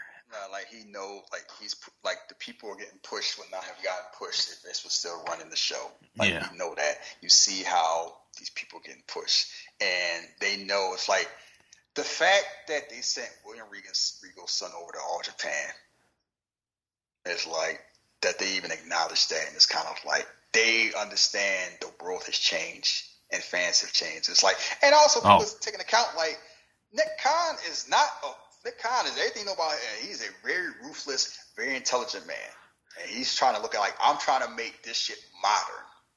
This whole mob, no. how y'all used to do, we're not doing it anymore. We we are ushering wrestling into the future as it should be. And seeing that picture on the Wall Street Exchange of The Rock, Triple H, and Nick Khan, I just laughed my ass off because it's kind of like, yes, of course Nick Khan would be friends with The Rock back in the day, and of course somebody showed a picture of Nick Khan being on the Wheel of Fortune. Winning oh. money so he could pay for law school. he was broke. And uh, the fact that it starts there and it ends, and it's like, yeah, that's probably what it is. The Rock is just The Rock is on the board of directors, and he had he got his his you know he got his name back, got full rights to his master, something that rarely happens anymore. I don't know why they. I'm sure they did it because it's probably good business. But the fact that that happens just you imagine watching Hunter Hearst Helmsley versus Rocky Maivia, and somebody tell you how that story would end up. like they are uh. literally at the top of the wrestling profession. Like that is the Rock. Yeah, it's wild. Like, some, yeah, like one day somebody's the Rock is going his life. I know he had a TV show about his life. No, his life is movie worthy because the stuff that happened in his life is insane. Oh, oh it, the stuff that I saw on that TV show was pretty wild. Yeah, like people make jokes about it, but it's like it's, it's he has had a wild ass life. You talking about this whole American dream nonsense? He could say, "Yes, I did that," and how you gonna tell him different? Like, keep in mind, he also is like, "Yes, I I have my own spring football league." In addition yeah. to this, like it's and then seeing Triple H oh. kind of like being all smug, like, yeah, I'm running the show now with my buddy Shawn. Well, and I'm honestly like when they announced him for the board, I'm also sitting there. You were talking about the Netflix tie-ins for the WWE wrestlers. I'm like, when do we see more wrestlers on the Seven Bucks production? You will see list because it's like you've seen like you've seen people pop up on Young Rock, and oh, it's like, yeah. And it's kind of like I saw that whole clip of what was the Titan games or something like that he had back in the day. Oh yeah, Titan games. L.A. Knight himself. Well, and what's her name? Uh, Ivy Nile was on that show as a contestant. Yeah, and it's like The Rock has very like Rock. One thing The Rock has shown is that it pays to be nice. Oh, oh. It pay like it pays yeah. to have a pleasant personality, and like people talk about this person. Oh, is it fake? Is it whatever? It's like when you are kind and you treat people with respect, you can go places. And it's just funny how many like doors will open because people want to be around. Like people will be around assholes if they have to be. If it's if it's like okay, he a prick, but I could, it's successful, so I deal with it. Nobody want to be around an asshole. You just tolerate them. Nobody's like, I can't wait to work with that prick who heats up his salmon in the microwave and he's late and he's saying racial slurs, but he always hits the bottom line. So it's like, you know, he's a winner, so we deal with him. You, you force yourself to deal with that type of person. You don't want to. Somebody that you actually like and enjoy, like, I can't wait to talk to Dwayne. It's going to be a nice day. It's going to be a great day. And he, and he has that energy. Like, it's going to be a great day today. And of it's like, yeah, people, why you got the rock on the board? I'm like, if they're trying to expand their portfolio move in the future, having the biggest movie star on the planet there is not a bad thing. He has a relationship with Netflix already. And more important, oh. like he's the rock. Why would you not want to be in business with The Rock? Like The Rock still loves wrestling. The Rock is famous. They're trying to move. They're trying to modernize themselves, move in the future. Use that asset if you can, because why not? And it's just kind of like it's. It makes perfect sense. It's just funny that it took this long, and I just laughing like dreams do come true. I'm just wonder the conversations they just, you know, Triple H just wrong. Like, look at us like who like who would have guessed? And it's yeah, all because of hubris from Vince McMahon. is why all this happened. And that I don't know which one is funnier, the Triple H thing or the HBK. I think it's the HBK thing. Uh, just because there's an actual redemption story, like I, Triple H had the oh he's bigfooting everyone and holy shit, I still can't believe that I'm pretty sure that that took place during Stunt Granny podcasting time. Um, but, uh, you know, he didn't really have the redemption story that Shawn Michaels did with the, you know, the drugs, you know, born again Christian, which is eye rolling on this side of the microphone at uh, least. Yes. But it, it, don't, it don't count because Jesus found me. but you know, hey, good for him for not being a prick anymore. Not just being a, not only not just being a prick, being a very progressive man. Because you just yeah. see, it's like we have talked about it, and one of the things that that advantage NXT has especially Shawn Michaels, is like Shawn Michaels knows how to book people that are non-white in a way that does not seem cringy. Uh, oh, yeah. I mean, even the uh, Croatian ninja or Serbian ninja, not cringy. Yeah, it's like it might be stereotypical, it might be slightly over the top, but it's kind of like I watch Trick Williams. I like Trick Williams. I would have hated to see how Vince McMahon would have booked somebody Trick Williams, to Carmelo Hayes. It would have been horrible.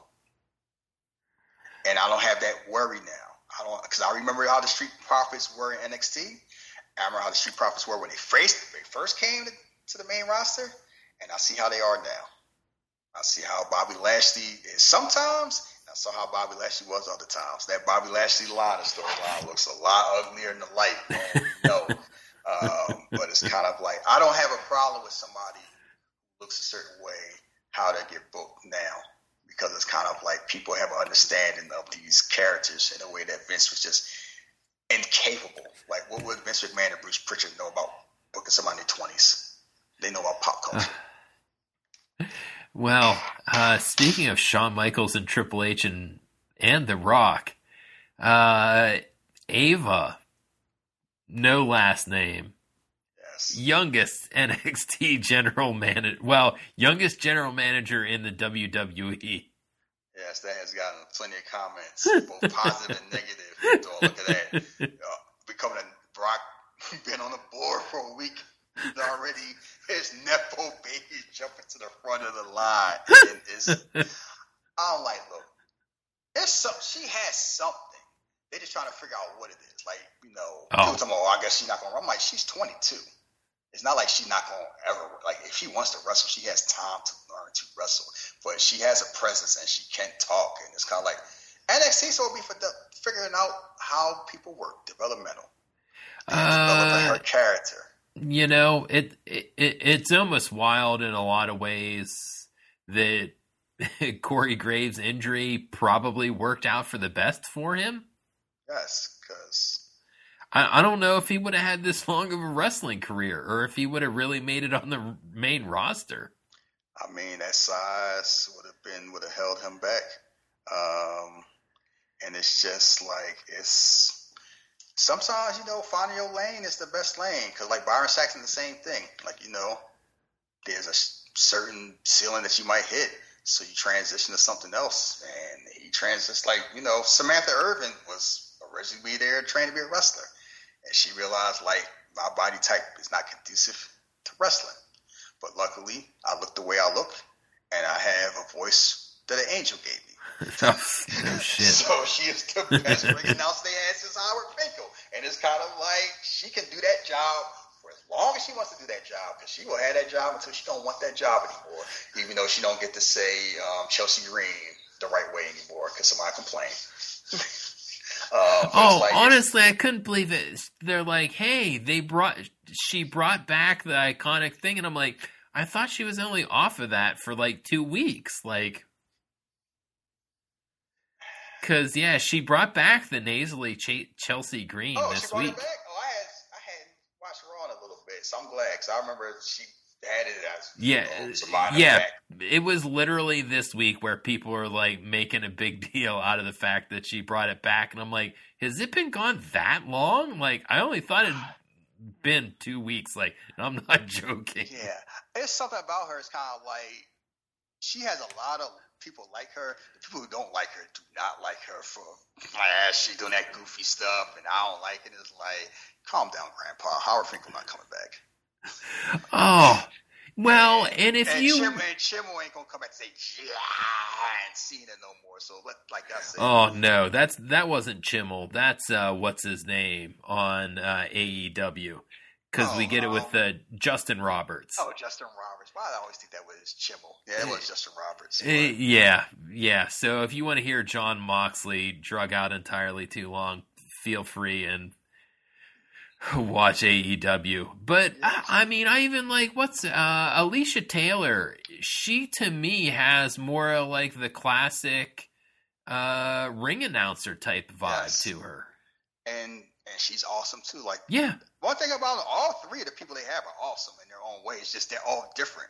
Yeah, like Samantha, yeah. like Samantha's a show off, but it's entertaining because trust me, nobody nobody announces Roman Reigns like her. Like she makes that seem like the biggest damn deal in the world. That's the one thing I miss see on different shows, like Alicia Taylor's classical, and the guy, the other guy's like he's uh, Mike Rome, yeah, Mike Rome, like he is good and solid. They have better luck with their ring announcers than they do with um announced team beside Michael Cole.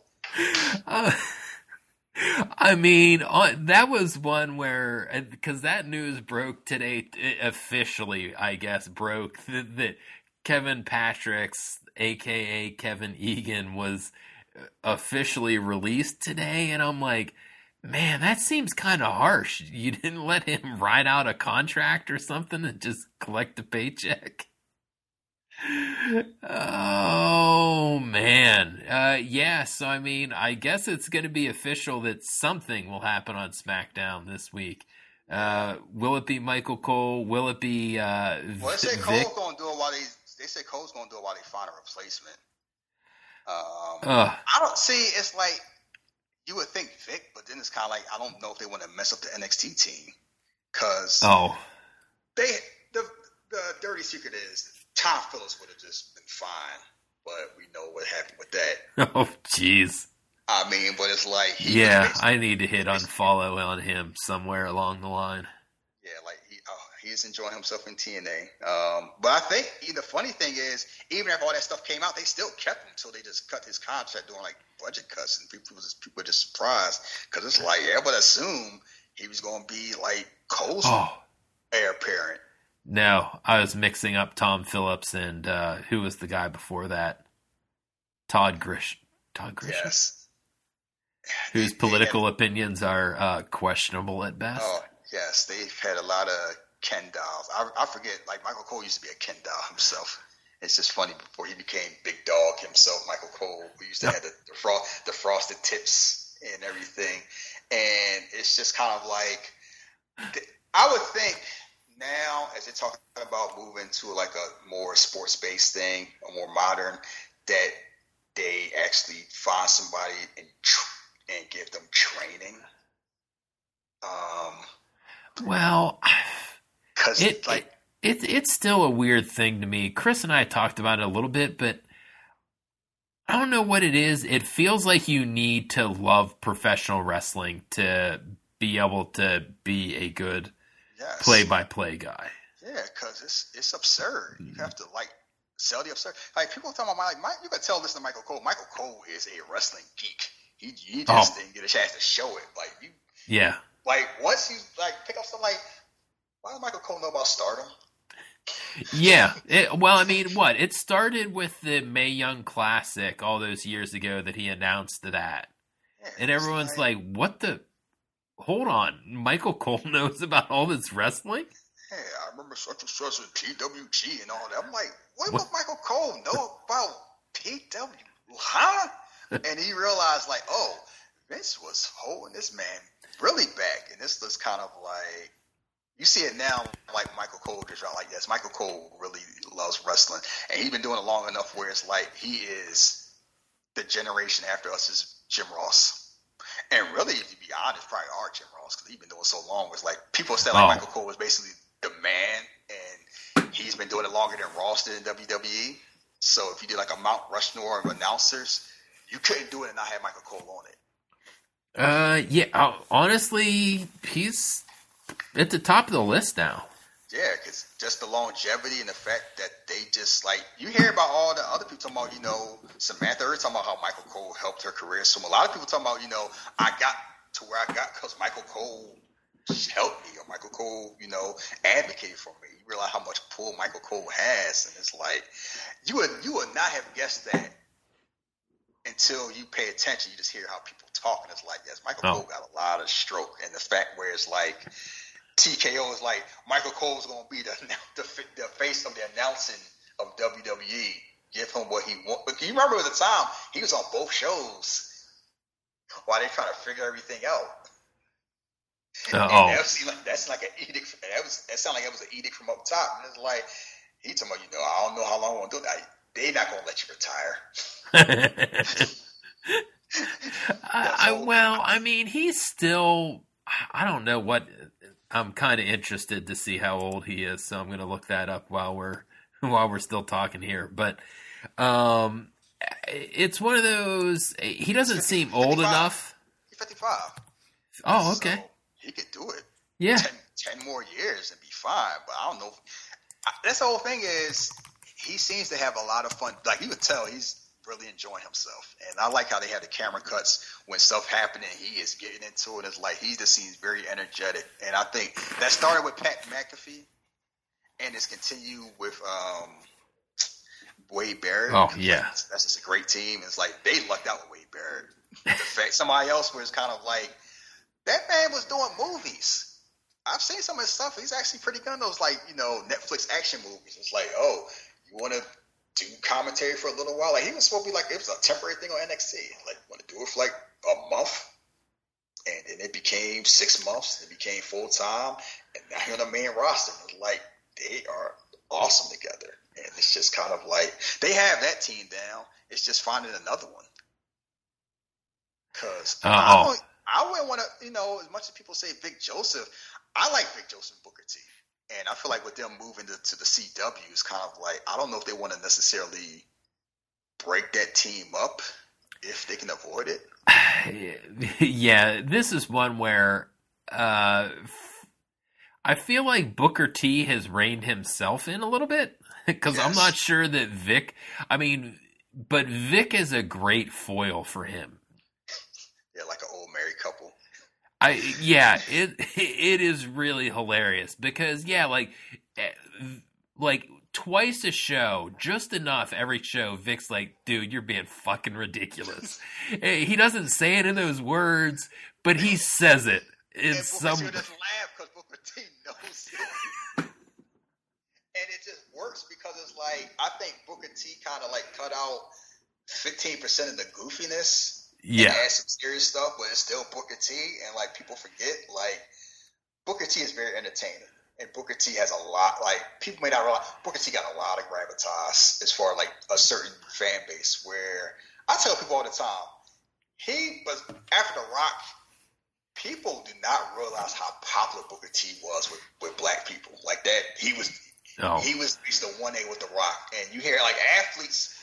I first picked up on it because I thought it was just us when uh-huh. you hear athletes talk about like, oh yeah, I grew up on like you show up like um it was a Pacers game and Tyrese Haliburton like, oh yeah, Booker T, Queen Sharmell, you know, I grew up watching. Oh, that was hilarious. I did see that little clip at the at the game with them backstage or whatever. Back yeah, and it's court. just kind of like you realize it was a lot of people grew up watching him on WCW and WWE, and I knew yeah. how important he was because when he got inducted in the Hall of Fame, it's like, yes, this he has a lot of love in the community, and people get caught up on the goofy stuff. And I remember when he first did commentary, it was it was too goofy. Um, oh yeah, it, but, it, it was annoying for quite a while, but I want to say the last at least three to four months, he's like you said, he's dialed it now I now I have Letterkenny stick in my head. Uh, you know, di- dial it back twenty percent, and, and and it'll be great. And that's what he's done. He you know he's he's still pretty goofy, but he's also cut it back enough where it's just it felt overwhelming at times. Yeah. And now it's not. Now it's just kind of like it's just there, and it fits NXT because yeah. NXT is serious and earnest, but it's also goofy, and they are perfect. Like I think that energy matches NXT better than it match the main roster. So I feel like it's just perfect, and it's kind of like if you feel like Vic Joseph is the man, Raw is more important than NXT. But if you can avoid messing up that team, you do that because like you need to find somebody that can deal with Corey Graves first of all. And, oh. Like Corey Graves is better, but he has his moments where he just come off like and I think it's gotten worse since Byron Saxton's not there. Um, I guess I haven't noticed it as much. He just picked. Yeah, it's still one of those pet peeves that I have because who does that in AEW? It's the same thing where they just pick on the other. Oh, Nigel. Well, actually, Nigel McGuinness, that bit is kind of hilarious, but neither Tony Schiavone nor uh, Kevin Kelly can stand up to him. Yes. And, and, and basically, that's the same situation that Graves is in. It's just like, okay, I kind of understand the bit that you're going with here, but like you don't have a willing recipient on the other end here to. Right. Cole could, but Cole can't do all the shows. So yeah, like Jimmy Smith was inoffensive, um, but uh, he was probably the best out of the lot. Like, not saying he was great, but he yeah. he he was probably the best. Yeah, and it's just kind of like it was funny because we talking about the guy who just got fired. I was talking to um, Jeff, and he, he texted me because I was like, "Yeah, he needs to get together because he's gonna be gone." Because it's like it ain't the fact that he had brought Cole to kind of like if if Cole can't if Cole can't make you sound credible, ain't nobody make you sound credible. And once they brought Cole in there, and then he left, off like, yeah, the writing on the wall. And it's funny because we had a show, we was talking about that, and then the next day they fired him. And that was the first it went from he's getting replaced, and then it went to him he got fired. And it was like, yeah, it's like I know I know people feel a way about Mauro Ranallo, but it's like throw him the money. No, because oh. like give him what he want and just because who you going the whole thing unless you're gonna find somebody that's gonna train up, you're gonna have to find somebody soon because you're gonna be on different networks, and it's like you cannot. The fact that we've gone so long without Raw having a flagship announced team that's been worth a damn is just insane. It's been a long ass time. Like Raw was the flagship, and now SmackDown is. Part of that is because they're announcing. Uh, yeah, yeah. It, it, it is wild that they haven't been able. It's been a long time that they haven't been able to fill that second spot. It's just been like not that yeah, because what Jimmy Smith was there a couple of years. I the Adnan Virk thing was just a mirage. It seemed like Kevin Patrick. I I said it on Tuesday's show. I'll say it again. Like I like because I get uh, the MLS package because of being an MLS season ticket holder. I hear him calling soccer matches great. But you know what? again, like it seems like it really helps if you're an announcer if you love what you're talking about. Does not seem like he loves wrestling. Like maybe he yeah. does, and it just doesn't come across. Who was it that showed up on that episode of SmackDown that was on on Fox um, for that guest segment? It was it's like a CBS announcer, I think. Oh, no, it wasn't like Jim. It wasn't Jim Nantz, was it? No, it wasn't Jim Nantz. But it was somebody else that was kind of like basically an OG, and he was talking about, and he actually knew the storylines, and they're like, "This is the most surreal thing I've ever seen in my life." Like they have a CBS football announcer. Oh, it was during the tribute to the troops thing. Yeah, uh, he's talking about like yeah. Lashley and oh, because I remember because he was talking about Lashley and um, what's his face? Um, who's the the weirdo? that they're feuding with. Uh oh, Karrion Kross. Karrion Kross. is like, oh, Karrion Kross, he he been struggling. I see him within a few months, and I'm like, how do you know that? Should you be calling like big? Should you be focused on the Michigan game? and, and it was just wow. Where it's like, it just made me think about, you know what? I know he would never do it. Kevin Harlan would be perfect. Something like that would be just perfect for like wrestling. Uh, I, but it would never like. I would just like. I, I, I it, you know, I guess I would be. I've been in the Gus Johnson oh, fan Gus club Johnson. a long time. I, I feel like his announce style would fit wrestling great. Yes, it's like get someone like if you could find like Mauro was the closest you had to that. I know he was very polarizing because he yeah. was very pop culture um, heavy, and I get up like the reason y'all ain't like pop culture stuff is because y'all can't keep up with the modern times. Like y'all are nerds stuck in a certain time frame that you were as teenagers, so it's obnoxious to you. People who keep up with stuff was fine, and I know it ended badly because they had some bullies working there, and then it was like, I don't need to deal with this anymore. I feel like things are better. I don't know if he will want to do it. He seems happy doing what he's doing, and I don't Yeah. really want to do it again. If it's possible, like people talking about, wow, like if not him, who? I yeah, it it, it that is going to be the interesting part. Like I have no idea what the there isn't a natural to me like hey, yeah, just pick this person up. Like I don't know any of the people uh, like I don't think the people in AIW are going to get picked up, you know, like it would seem like hey, maybe pick up one of the people from the indies somewhere, but I- nobody.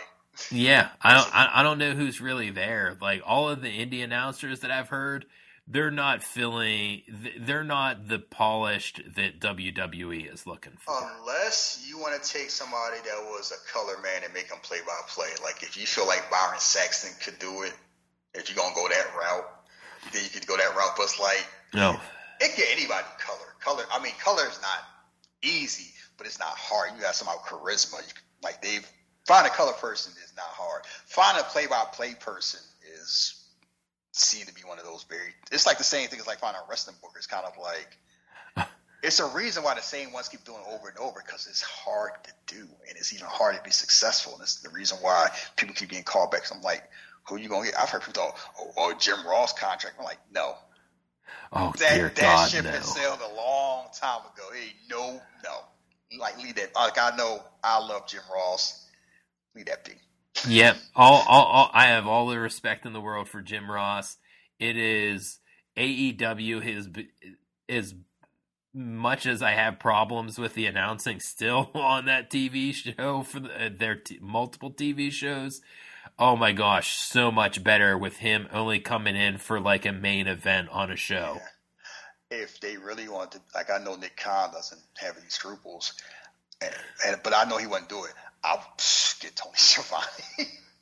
like, but Tony Schiavone's Mr. TBS and TNT anyway, so he seems like that's gonna be where I do. I retire, but I'm like, that would be hilarious if they got Tony, they stole Tony Schiavone from AEW. Uh, I- I mean, it's wild that that is one of the better options. Yes, somebody that we used to listen to in the like the nineties. I remember. To, I'm old Wow. enough to remember Tony Schiavone in WWF, much I- less WCW, and it's just like I remember not liking Tony Schiavone a lot. I I liked him when he's with Jim Ross in NWA, which was funny because it was like they basically had two play-by-play people. They didn't like they were both they didn't have a color for it. It was the two of them, and it just felt weird. Where it's like you're not used to that dynamic. Oh, yeah. Like, well, you just kind of think about like we grew up with. We got spoiled because you know you had the Lance Russells and Gordon Solie, and I know people talking about Gorilla Monsoon. Say what you want about Gorilla Monsoon. He, as a, as a kid, he was he I, I Yeah. enjoyed him immensely. As an adult, I can, you can't judge stuff as an adult that you know. Like I was a kid back then, so I'm gonna judge him through kid kid eyes. So it's like we had that in the '80s, and then we had Joey Styles and Jim Ross in the ni- like in the '90s. I mean, even Vince was good until he got too old to do it. But like Vince was good Oh. for a long time doing it too. And it's like Yeah. we had a, we had play by play people, and then ever since the 2000 like. Uh, is Tenay? Yeah, I want to say is Tenay still around? uh, But it's like that's the that's the sad thing. It's like oof. the people that's there have been doing like Tenay was old when he was when he was in WCW, and then he was basically the voice of TNA for a zillion damn years. And it's like he, Yeah. and Tenay wasn't a play-by-play man that was beloved like that. He just became one out of just longevity. Uh, yeah. It's kind of strange. I feel like his TNA years are probably his best years. Yeah, because it's like he seemed like like him and Don West were a great team. Yep. Like and it just worked and it's just kind of like we're at a point now where we got michael cole and we got a bunch of i don't know and it's just funny a billion dollar company that could just they they just have pay-per-views all over the world can have 60000 people and they can't find a play-by-play man for their flagship show that's about to go on netflix. Netflix is about to give them a half billion dollars a year and they only like I, I will figure it out Michael Cole going age like Ric Flair. they don't find somebody. Uh, Like, uh, but well, I guess we can wrap up because we talked about all the other stuff. Yeah, Yeah. who do you think gonna win the Royal Rumble? um, this it, to me has been one of the more open rumbles uh, in recent history. It to me, the two men who had the promo are the top choices: CM Punk, Cody Rhodes. To me, they're one and two on the depth chart. Whichever way you feel like putting them, I'm not really going to argue with you. But there's still, I mean, you could go with Drew McIntyre if you really want to, Or Gunther. or Gunther. Yeah, it's like they have. This has been a very unique thing where it's kind of like you don't know. Like they got op- like because they've done a good job saying like they've announced some people, but most of the spots are still open. And the people who've announced is like they made like I will say this that Cody Rhodes CM Punk promo was perfect because like they were both telling the truth. They both got their point across. They both felt authentic, and they were both right. And it's like the fans were kind of like, I don't know which one. Like, it felt like I'm on. I'm cheering both, but I'm not sure. Like, if you're a Rhodes fan, you're cheering Rhodes. If you're a CM Punk fan, you're cheering CM Punk. But it's just a weird dynamic. where We have two baby faces, and they're both putting their point across while both being baby faces, and the crowd is kind of like, I can see both sides, and it's just an amazing dynamic where it's kind of like they're both faces of the company for completely different reasons. Uh, well, and you kind of mentioned it during the NXT portion of the talk where Triple H does a better, to me, a better job with the gray area characters, where he does a better job of keeping them true to the character, I think. And that kind of helps them stay babyface, but still make pointed comments like Cody and CM Punk are did. Yeah, like CM Punk's basically saying, "I am more Dusty Rhodes son than you," and Cody Rhodes is saying, "I'm more Mr. Pipe Bomb visionary than you," and they both it's like it's like yeah, y'all both got points, and it's like I'm. It is just weird where somebody like point out they have so many top baby faces. Like it is, it's almost a point where they got like too many. Like they just have so much talent at the top where it's like you both like I saw Gunther came out. Gunther was like, yeah, you worrying about them, and you need to be worrying about me. Like he's like, I ain't gonna wait for you to get healthy. like I'm not like I don't do that goofy stuff. Like I'm gonna win. I'm like, you want to be this fighting champion and fall on your sword? I'm gonna hold the sword so you can fall on it. I'm gonna take out your back and your knee. Go out, go out be a hero if you want. And it's it's amazing how they have made Gunther do a huge deal. Like this man's like Wow. he got to the point where it's like, yeah, I'm the IC champion. Nobody beating me. I'm ready for bigger. I'm ready for bigger and better things. So to the point where people felt that I laugh at. That's why I made that comment about wrestling fans and smart fans because like, why y'all? Why are people getting themselves led around the nose by these whole sources close to Triple H said Cody Rhodes ain't gonna fight for the title at WrestleMania. Source Sports Illustrated. I'm like, didn't Sports Illustrated just fire everybody? Did y'all just did y'all forget that? It was like, oh, uh, that's, y'all need to like it's y'all. I just get annoyed. It's like y'all should know. The smart fans always get led around the nose because they gonna feel about. The, I knew Cody Rhodes wasn't gonna finish the story because somebody said so. I'm like, y'all really think Triple H told somebody how he's feeling? that he went, uh. oh, oh man, I. Like he was out there getting a sandwich at catering. You all think I don't think Cody ready. He should win it in 2025. Like, come on now. Why, why are we doing this? Uh, yeah. Especially with, uh, uh, I don't know if The Rock confirmed it, but it certainly seems more of a true possibility now that, uh, maybe Rock Roman Reigns does not take place at this WrestleMania. Yes, because it's like, oh, that's people like, oh, Rocker the head, Rocker, he can book where he wants. He gonna make sure Roman keep the belt because he's on the board of directors. I'm like, I don't. Oh my Rock- God. I'm like, I do not think The Rock is going to do that, and I don't think The Rock would have like if they want Roman Reigns to keep the belt, he keep the belt. But it's like they set it up for a reason. It's like Cody's going. The Rock might be involved like a special referee or something like that. But it's Oh. like they, it's it's going to be Cody Rhodes versus Roman Reigns. It's going to be CM Punk versus Seth Rollins. How you get there is the question. But it's like they know. And Uh, oh. And it's like we just Yeah. playing these games because people like to think about the oh they. I think people got snake bit from last year, but Cody Rhodes has shown that it's actually worked out better because he is in a much better spot now, surprisingly, than he was last year. As funny as that sounds, because people forget. I'm like, y'all forget Cody Rhodes was out for like what eight months. Uh, yeah, something in that area. injured, and then he just came back. And, "Oh, I'm ready for my storyline. There's a whole lot of stuff that just we skipped a whole bunch of steps because of injury, and now he's fleshed out his character even more. And in the process, it's like hoeing off on Cody Rhodes getting that. Not only benefited Cody Rhodes, it benefited Sami Zayn, Kevin Owens, and Jey Uso. Like all of them were in a lot better places they were because Roman Reigns still had the belt.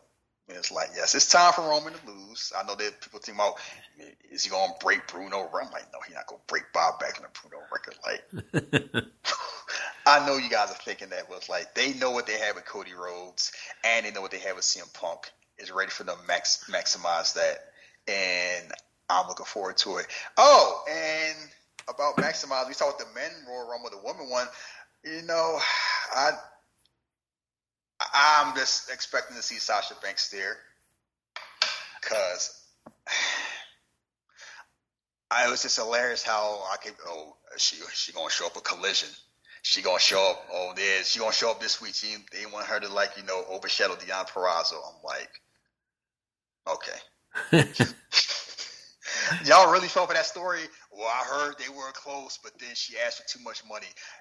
They really think money would be the reason she didn't re-sign with WWE? Oh. like, like, like, what are we for real?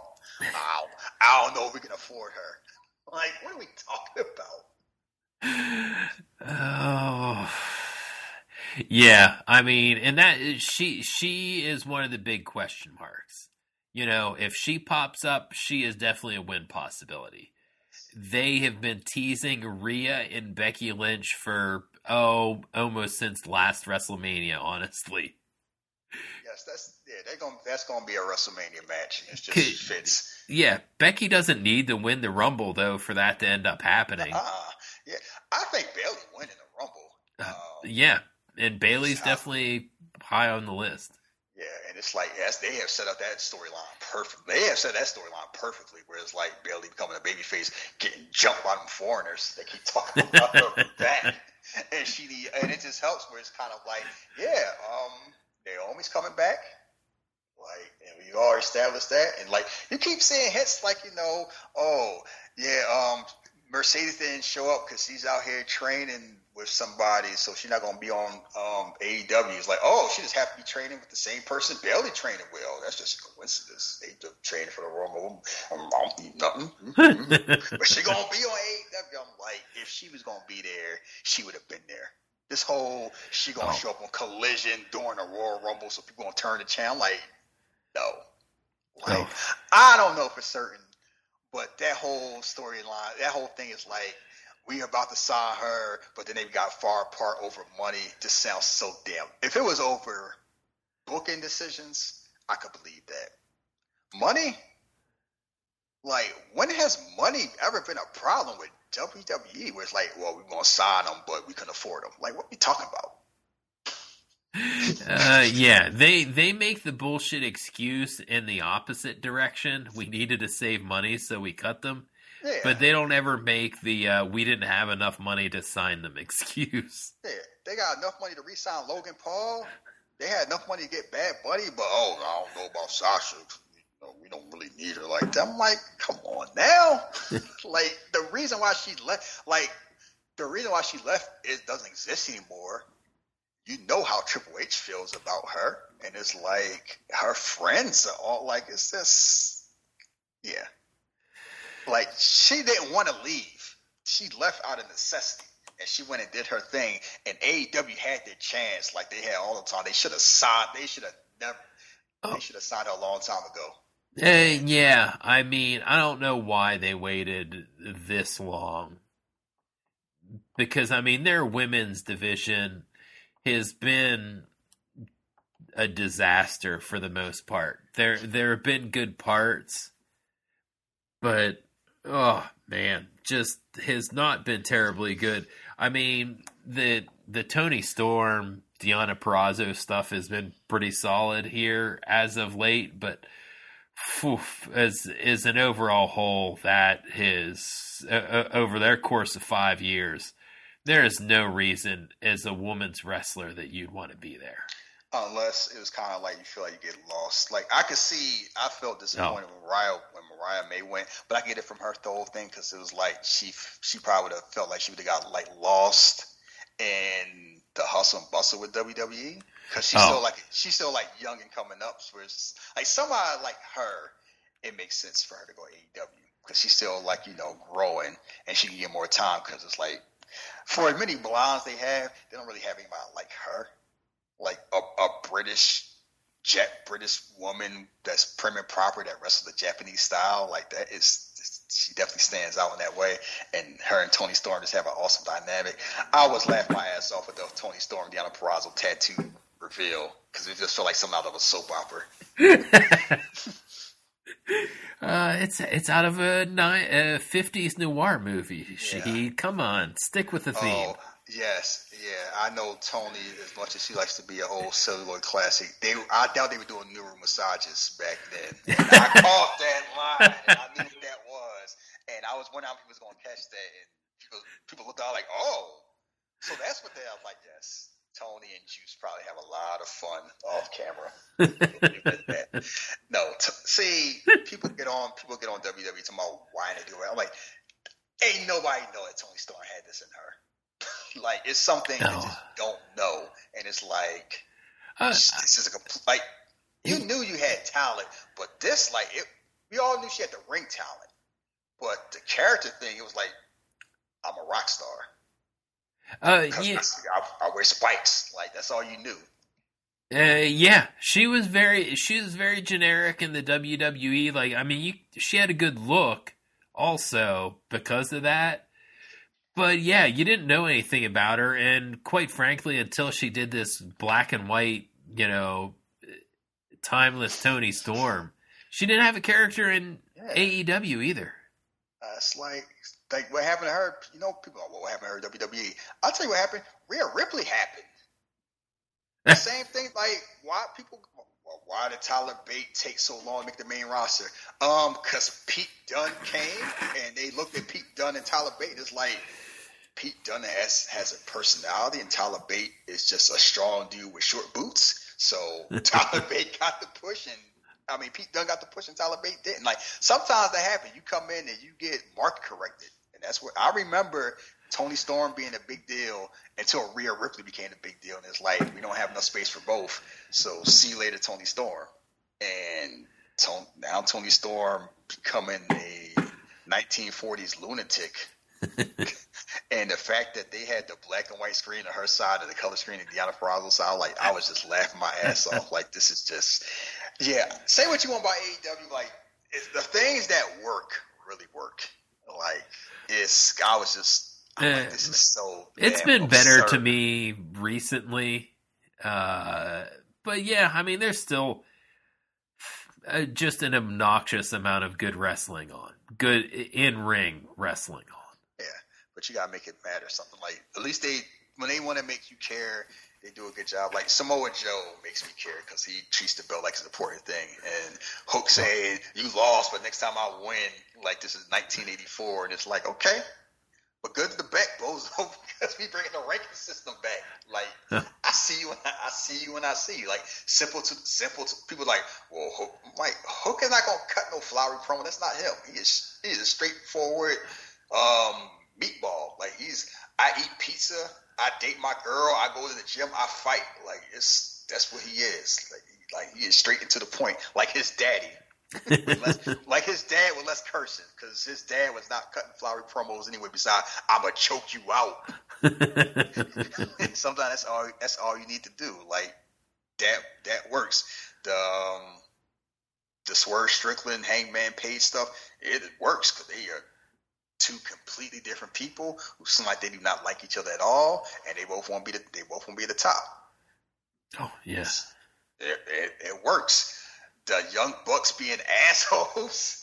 Oh my gosh! Executive Fight, I'm gonna book myself. I'm gonna Book the titles our way, and like, oh yeah, I am executive vice. Uh, we are EVPs. We're gonna use our stroke. Like, it just feeds into uh, what you might think about them anyway. So it's like, yes, lean into that. Yeah, like I didn't like last week's promo from them. The kind of the Michael and Nicholas reveal, or Matthew and Nicholas reveal. But this week's segment, I I'm like, okay, they they're in on because sometimes I think they try to be above the joke, but pretend like they're in the joke. Yes. And this one, to me, like that felt like they're just in the joke, and yeah, like that's great. Nobody's going to cheer them over Sting, so. Oh well, it, there's that too. It's like yes, so they might as well lean like so they might as well lean lean to that like, and I would be remiss if I left out Jeff Hardy's singles run. Him hitting a move and then doing a taunt. I don't know why that has me laughing. It's like I saw it last week. I was like, did he hit? It's like you play a video game, you hit the wrong ball. I'm like, what is he doing? And then he did again this week, and it's like you forget. Like, mm. yeah, Matt was holding him back. Yeah. Oh. Sorry, like sorry, Matt. Just like as always, that's like Jeff Hardy has a superpower of no matter how old he is or how many issues he may have, he still looks like and still can wrestle to a certain extent like Jeff Hardy. And he's been doing that for like 25 years. And that is wild to think about that. Like he's just, you see Jeff Hardy and it's Jeff Hardy. Uh, yeah, he is uh, maybe all that off time that he's had uh, for various and sundry reasons has uh, has been a blessing in disguise because as much as he did beat beat up his body in the uh, early years, uh, he, he he's gotten to take some time off in between that might have helped. Yeah, sometimes it's like that, and it's just I will just give him credit for still existing. And oh. Matt seemed like he got his own problems he needed to deal with, so I let them deal with. So it's like, yeah, I still watch AEW, and it's like when they, my problem, my issue always been is kind of like the wrestling isn't the problem for the most part. It's the storylines. It's like a match without storyline is just people just doing cardio, and they too many times they've had that, and it's like give time to the people that earn it and make you care. And it's like they're doing a better job. Like they still got moves to go, but they're doing a better job of doing that. And they need to. And they also need to like stop going these little small ass. Like if you're gonna book 25, 3,000 seat arenas, pick a bigger, pick some bigger cities. Stop on these little small ass towns. Oof. Yeah, this week was not good in that department. It's like they didn't say they didn't do nothing until Swerve came out. like they did not care at for nothing. And even then, it was. I mean, I think that's been one of the bigger things. As much as I've liked the the post pay per view product, some of their crowds have uh, lost a little bit of the enthusiasm that was there in the earlier days. Yeah, I remember they crowds used to be into it, and now it's like, eh. It's like you see Minoru Suzuki and Adam Copeland, like, oh, okay. Like, you're not gonna see that again, more than likely. So it's like I give AEW credit, like they just be putting up ridiculous ass dream matches you wouldn't think of. But the fact is, like the the crowd used to be into it, and now the crowd doesn't seem like they're taking it for granted. And it's like, no, you gotta like I don't know if they picking the because they're doing better. It's like they just need to pick the right cities. Uh, yeah, and I, that was kind of the interesting thing. At least I saw a quick blurb about that where is it Charleston, West Virginia. They're getting great crowds there, and it's a small, smallish city uh, in comparison to some places.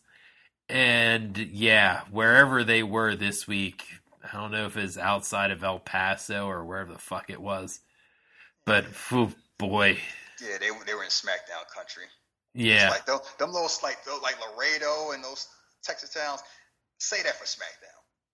Because even Raw doesn't go to those places like this. Like it's because it's funny where SmackDown and Raw go to the same city and get completely different crowds. And it's like people think the brand split don't matter. Yes, it do. There's some people that are there to see Roman Reigns, and if Roman Reigns ain't there, they ain't showing up.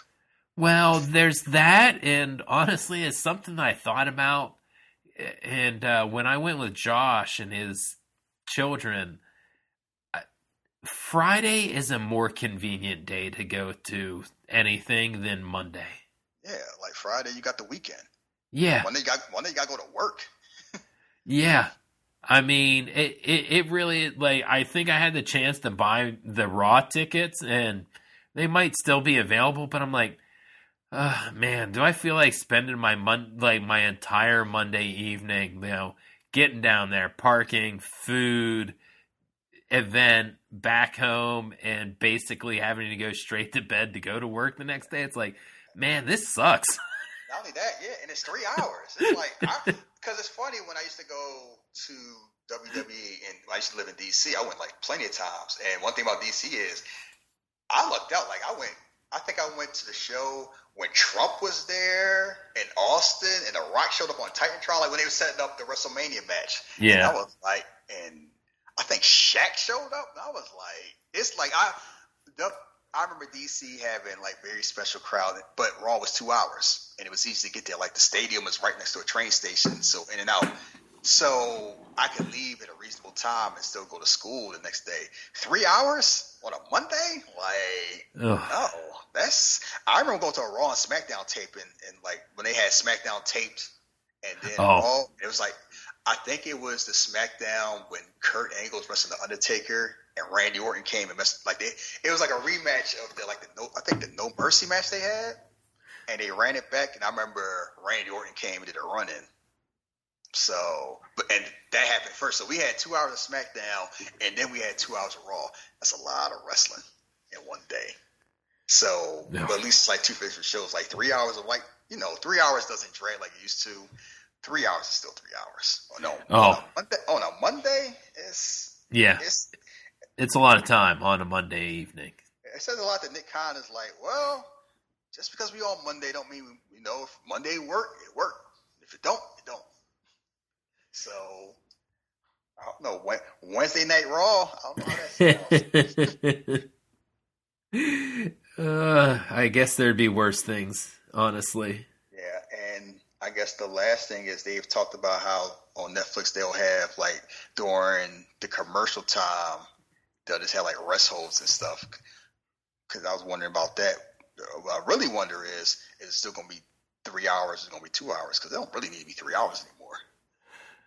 Uh, no, I mean they have the roster to support more show, but if they spread it out, it's probably for the best like a Monday night heat or Sunday night heat type of situation on Netflix might actually be a good thing. Uh, yeah, it's, it's funny where that's that's a good point because it's kind of like I remember people complained about NXT when it went to two hours. I'm all, I like to go. I'm like, yes, like the NXT. Y'all need to stop this whole NXT. Like I was there when it was an indie show, it was a basement show. I'm like, that one hour NXT was fine, except for the fact that if you like somebody, you might sell, you might see them once a month. like you might forgot about that. Like it's like you might see Aleister, you might see um, like Adrian Neville, and then you don't see him again for three weeks. like you got three matches. You might have like a, a segment here and there, and that was it. So it was kind of like I can imagine, like you know, not seeing somebody for like two months because they had so many people in so little time. And I know they missed the black and the black and gold takeover era and like Andrade, Johnny Gargano. I'm like, yes, the good old days. Get get over that. yeah, that's so five years ago now, guys. It's Just like, yes, get with I it. Miss, I miss Gargano and Ciampa. I miss Adam Cole. I'm like, shut up. you can still watch it if you want to watch it. Get out past. Like you going, you miss Andrade. You gonna see him again? or get back into the past. I mean, you have the chance to watch that stuff, don't you? It's still there. It's making like it don't exist anymore. Like ah, nostalgia's of like I miss the good old days. It's like it's funny. That's the only time you hear about the good old days recent NXT. Because guess what? Ain't no one talking about the good old days of Raw and SmackDown like 2018, 2019. That shit was hard. When you look at some of the stuff they did before the before I, the the wild thing is, I guess we can wrap up. COVID saved that damn company because people I forget how horrible the wrestling was prior to COVID. Like it was abhorrent. the storylines, everything about it. Just there's a reason why people thought maybe AEW might overtake WWE, and it was mostly because WWE was hot garbage. And the fact that they survived COVID and then thrived afterwards, and anything that happened is a miracle. Because if COVID, oh. we said it before, if COVID happened in the Attitude Era, ain't no wrestling, ain't no WWWCW. Like they done. like I remember, like we talked about, like watching, even watching football felt evil. Like, oh, oh, yeah. The whole no crowd, the no crowd thing is just in general brutal. With football, hockey, uh, baseball, like all this stuff that uh, there really is something about the crowd that helps to make the atmosphere atmosphere in all of these things. And you never know because you never think about it until you watch it without it. To the fact where it's like they, even fake crowd knows better than none. Because like imagine playing Madden and it was just silent. It was like it like a video, it like a fight. It's like what's this sociopath stuff? Like I was watching wrestling and it's like the most absurd thing was they brought Stone Cold out there to cut a promo and it's like, give me a hell yeah. I'm like, who? Who gonna give you a hell yeah, Steve? You're the only one out here. And Steve is looking around like this is abs- I'm watching this. This is absurd. Like I wasn't meant to hear every single thing that happens. Where like all you hear is the wrestling and you don't hear anything else. I'm like this feels like Mad Max. Like this is not. It doesn't feel right. Like watching football they doing it and it's like this. What are we doing? like, like we really miss sport that much. We are doing that, but I will say, once they did the whole Thunderdome thing, it definitely got people like. Shout out to the to the Thunderdome All Stars of Roman Reigns, um, Yeah. Bayley and Sasha Banks, Asuka and Drew McIntyre, and the rest. Because it's like they Yeah. it, they held us down, especially Roman Reigns. Like hearing him talk trash during matches, and you can actually hear him talk. It's like that added something. Asuka just doing whatever she wanted to do. Uh, I- yeah. I would it's like that, and also it's like we got stuff like the Thunder. We got stuff like Raw Underground. We got stuff like cinematic matches. Out after I finish doing the show with you, I'm gonna rewatch that Money in the Bank. Oh. the dual money in the bank match. That was I'm like, I know they can't do that again, but I'm like, this is just like that. The Boneyard Brawl and whatever the hell John Cena Bray Wyatt thing. I'm like, this is amazing. Like, I want to see that on Netflix. That's what I want to see. Stuff like bring stuff like that back. Like, can you imagine that with Netflix production and Netflix money? Because I was just like, because I remember watching the Boneyard. People like they gonna do AJ Styles, they gonna do what? And I'm watching this. and It felt like a Robert Rodriguez movie, and I love. it. I'm like, this is amazing. Like this has no business being this good. Yeah, they're gonna have like Lucha, un- at least from what the descriptions of Lucha Underground were, like have a Lucha Underground type uh, arm of the WWE on Netflix, where it's all kind of like cinematic. I am all for it Crazy all, talk. Me, they have all those theater kids in there. Like between Cody Rhodes and the dude and Austin, like the New Day and all that. Like I am all for stuff like that. Like why not? We can do Sure. stuff like we can do it. The crowd, like Lucha Underground, opened up the eyes where it's like you can make it. Like if you sell it, people will watch that. It's like I still remember Pentagon wrestling those three women, and that's the that is the most uncomfortable match I've ever watched in my life. And I'm somebody that grew up watching ECW, and see him see him beat the crap out of a young Kairi Sane and EO was it's like it almost felt pornographic. and that's saying a lot for Lucha Underground. Like it's I'm like, why is he drop kicking these women so damn hard? Did he break her arm? And it's like I'm just watching this and it's like that's the one time I watched Lucha Underground and I, and I felt almost un- I couldn't take my eyes off it, but I felt very uncomfortable watching because it was so damn it was so damn violent. Like he was beating the shit out these women, and they was like, "We coming for you." And the fact that they won, I guess, made it work. But Yeah, that's why I laugh when I see helps. Pentagon now because I'm like, I remember you in Lucha Underground. like you now, you see like, oh, you see a softy now. He out here just giggling. That like seeing him on the 49ers sideline is just like, man. Look at Pentagon's because I, I remember you being an evil bastard in Lucha Underground. Shout out to Lucha Underground. You you know you went away too soon, but it's it's amazing how many people they had that just ended up showing up in WWE and AEW. Uh, oh, yep. I mean, the, the the talent that was on that show has uh, found itself uh, in other locations being employed. I, So I always forget Santos Escobar was King King Cuerno. yeah, I mean him. What Ricochet? Ricochet. Um, Uh, what? Uh, I think they were. I what was Angelico? and is Swerve. Yes. oh Swerve was there. Yep. Mr. Yo shot himself. Um, it was a lot. It was a lot of people. Um, Brian Cage was there. yep Um, and then it was like people show up. Like I remember, um, Mr. Ezekiel Ezekiel Jackson showed up season one. Alberto Del Rio showed up. Rey Mysterio showed up. Like they had people. They would have people to show up, and it was just kind of like it was Lucha Underground was a thing, and then it just didn't become a thing anymore. So, like anything in wrestling, because it's kind of like you're not gonna go on the road. So how are you making? I, I just feel like the finances wasn't gonna work. Like oh how you gonna make money? uh, yeah that seems to be a necessity even if it's just for your tape televised shows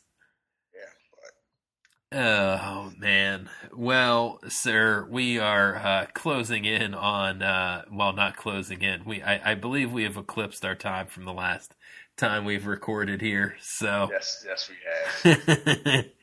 start early, go long. Uh, evidently, that is our theory here uh, this evening. Uh, so I am going to talk about uh, some Bell Time beer because I finished it a long time ago and need to get rid of it in the near future here. Uh, Hoof Hearted Brewing. Uh, Drop the Fries is the name of the beer. It is a uh, double IPA brewed with French fries, cacao nibs, vanilla, and milk sugar.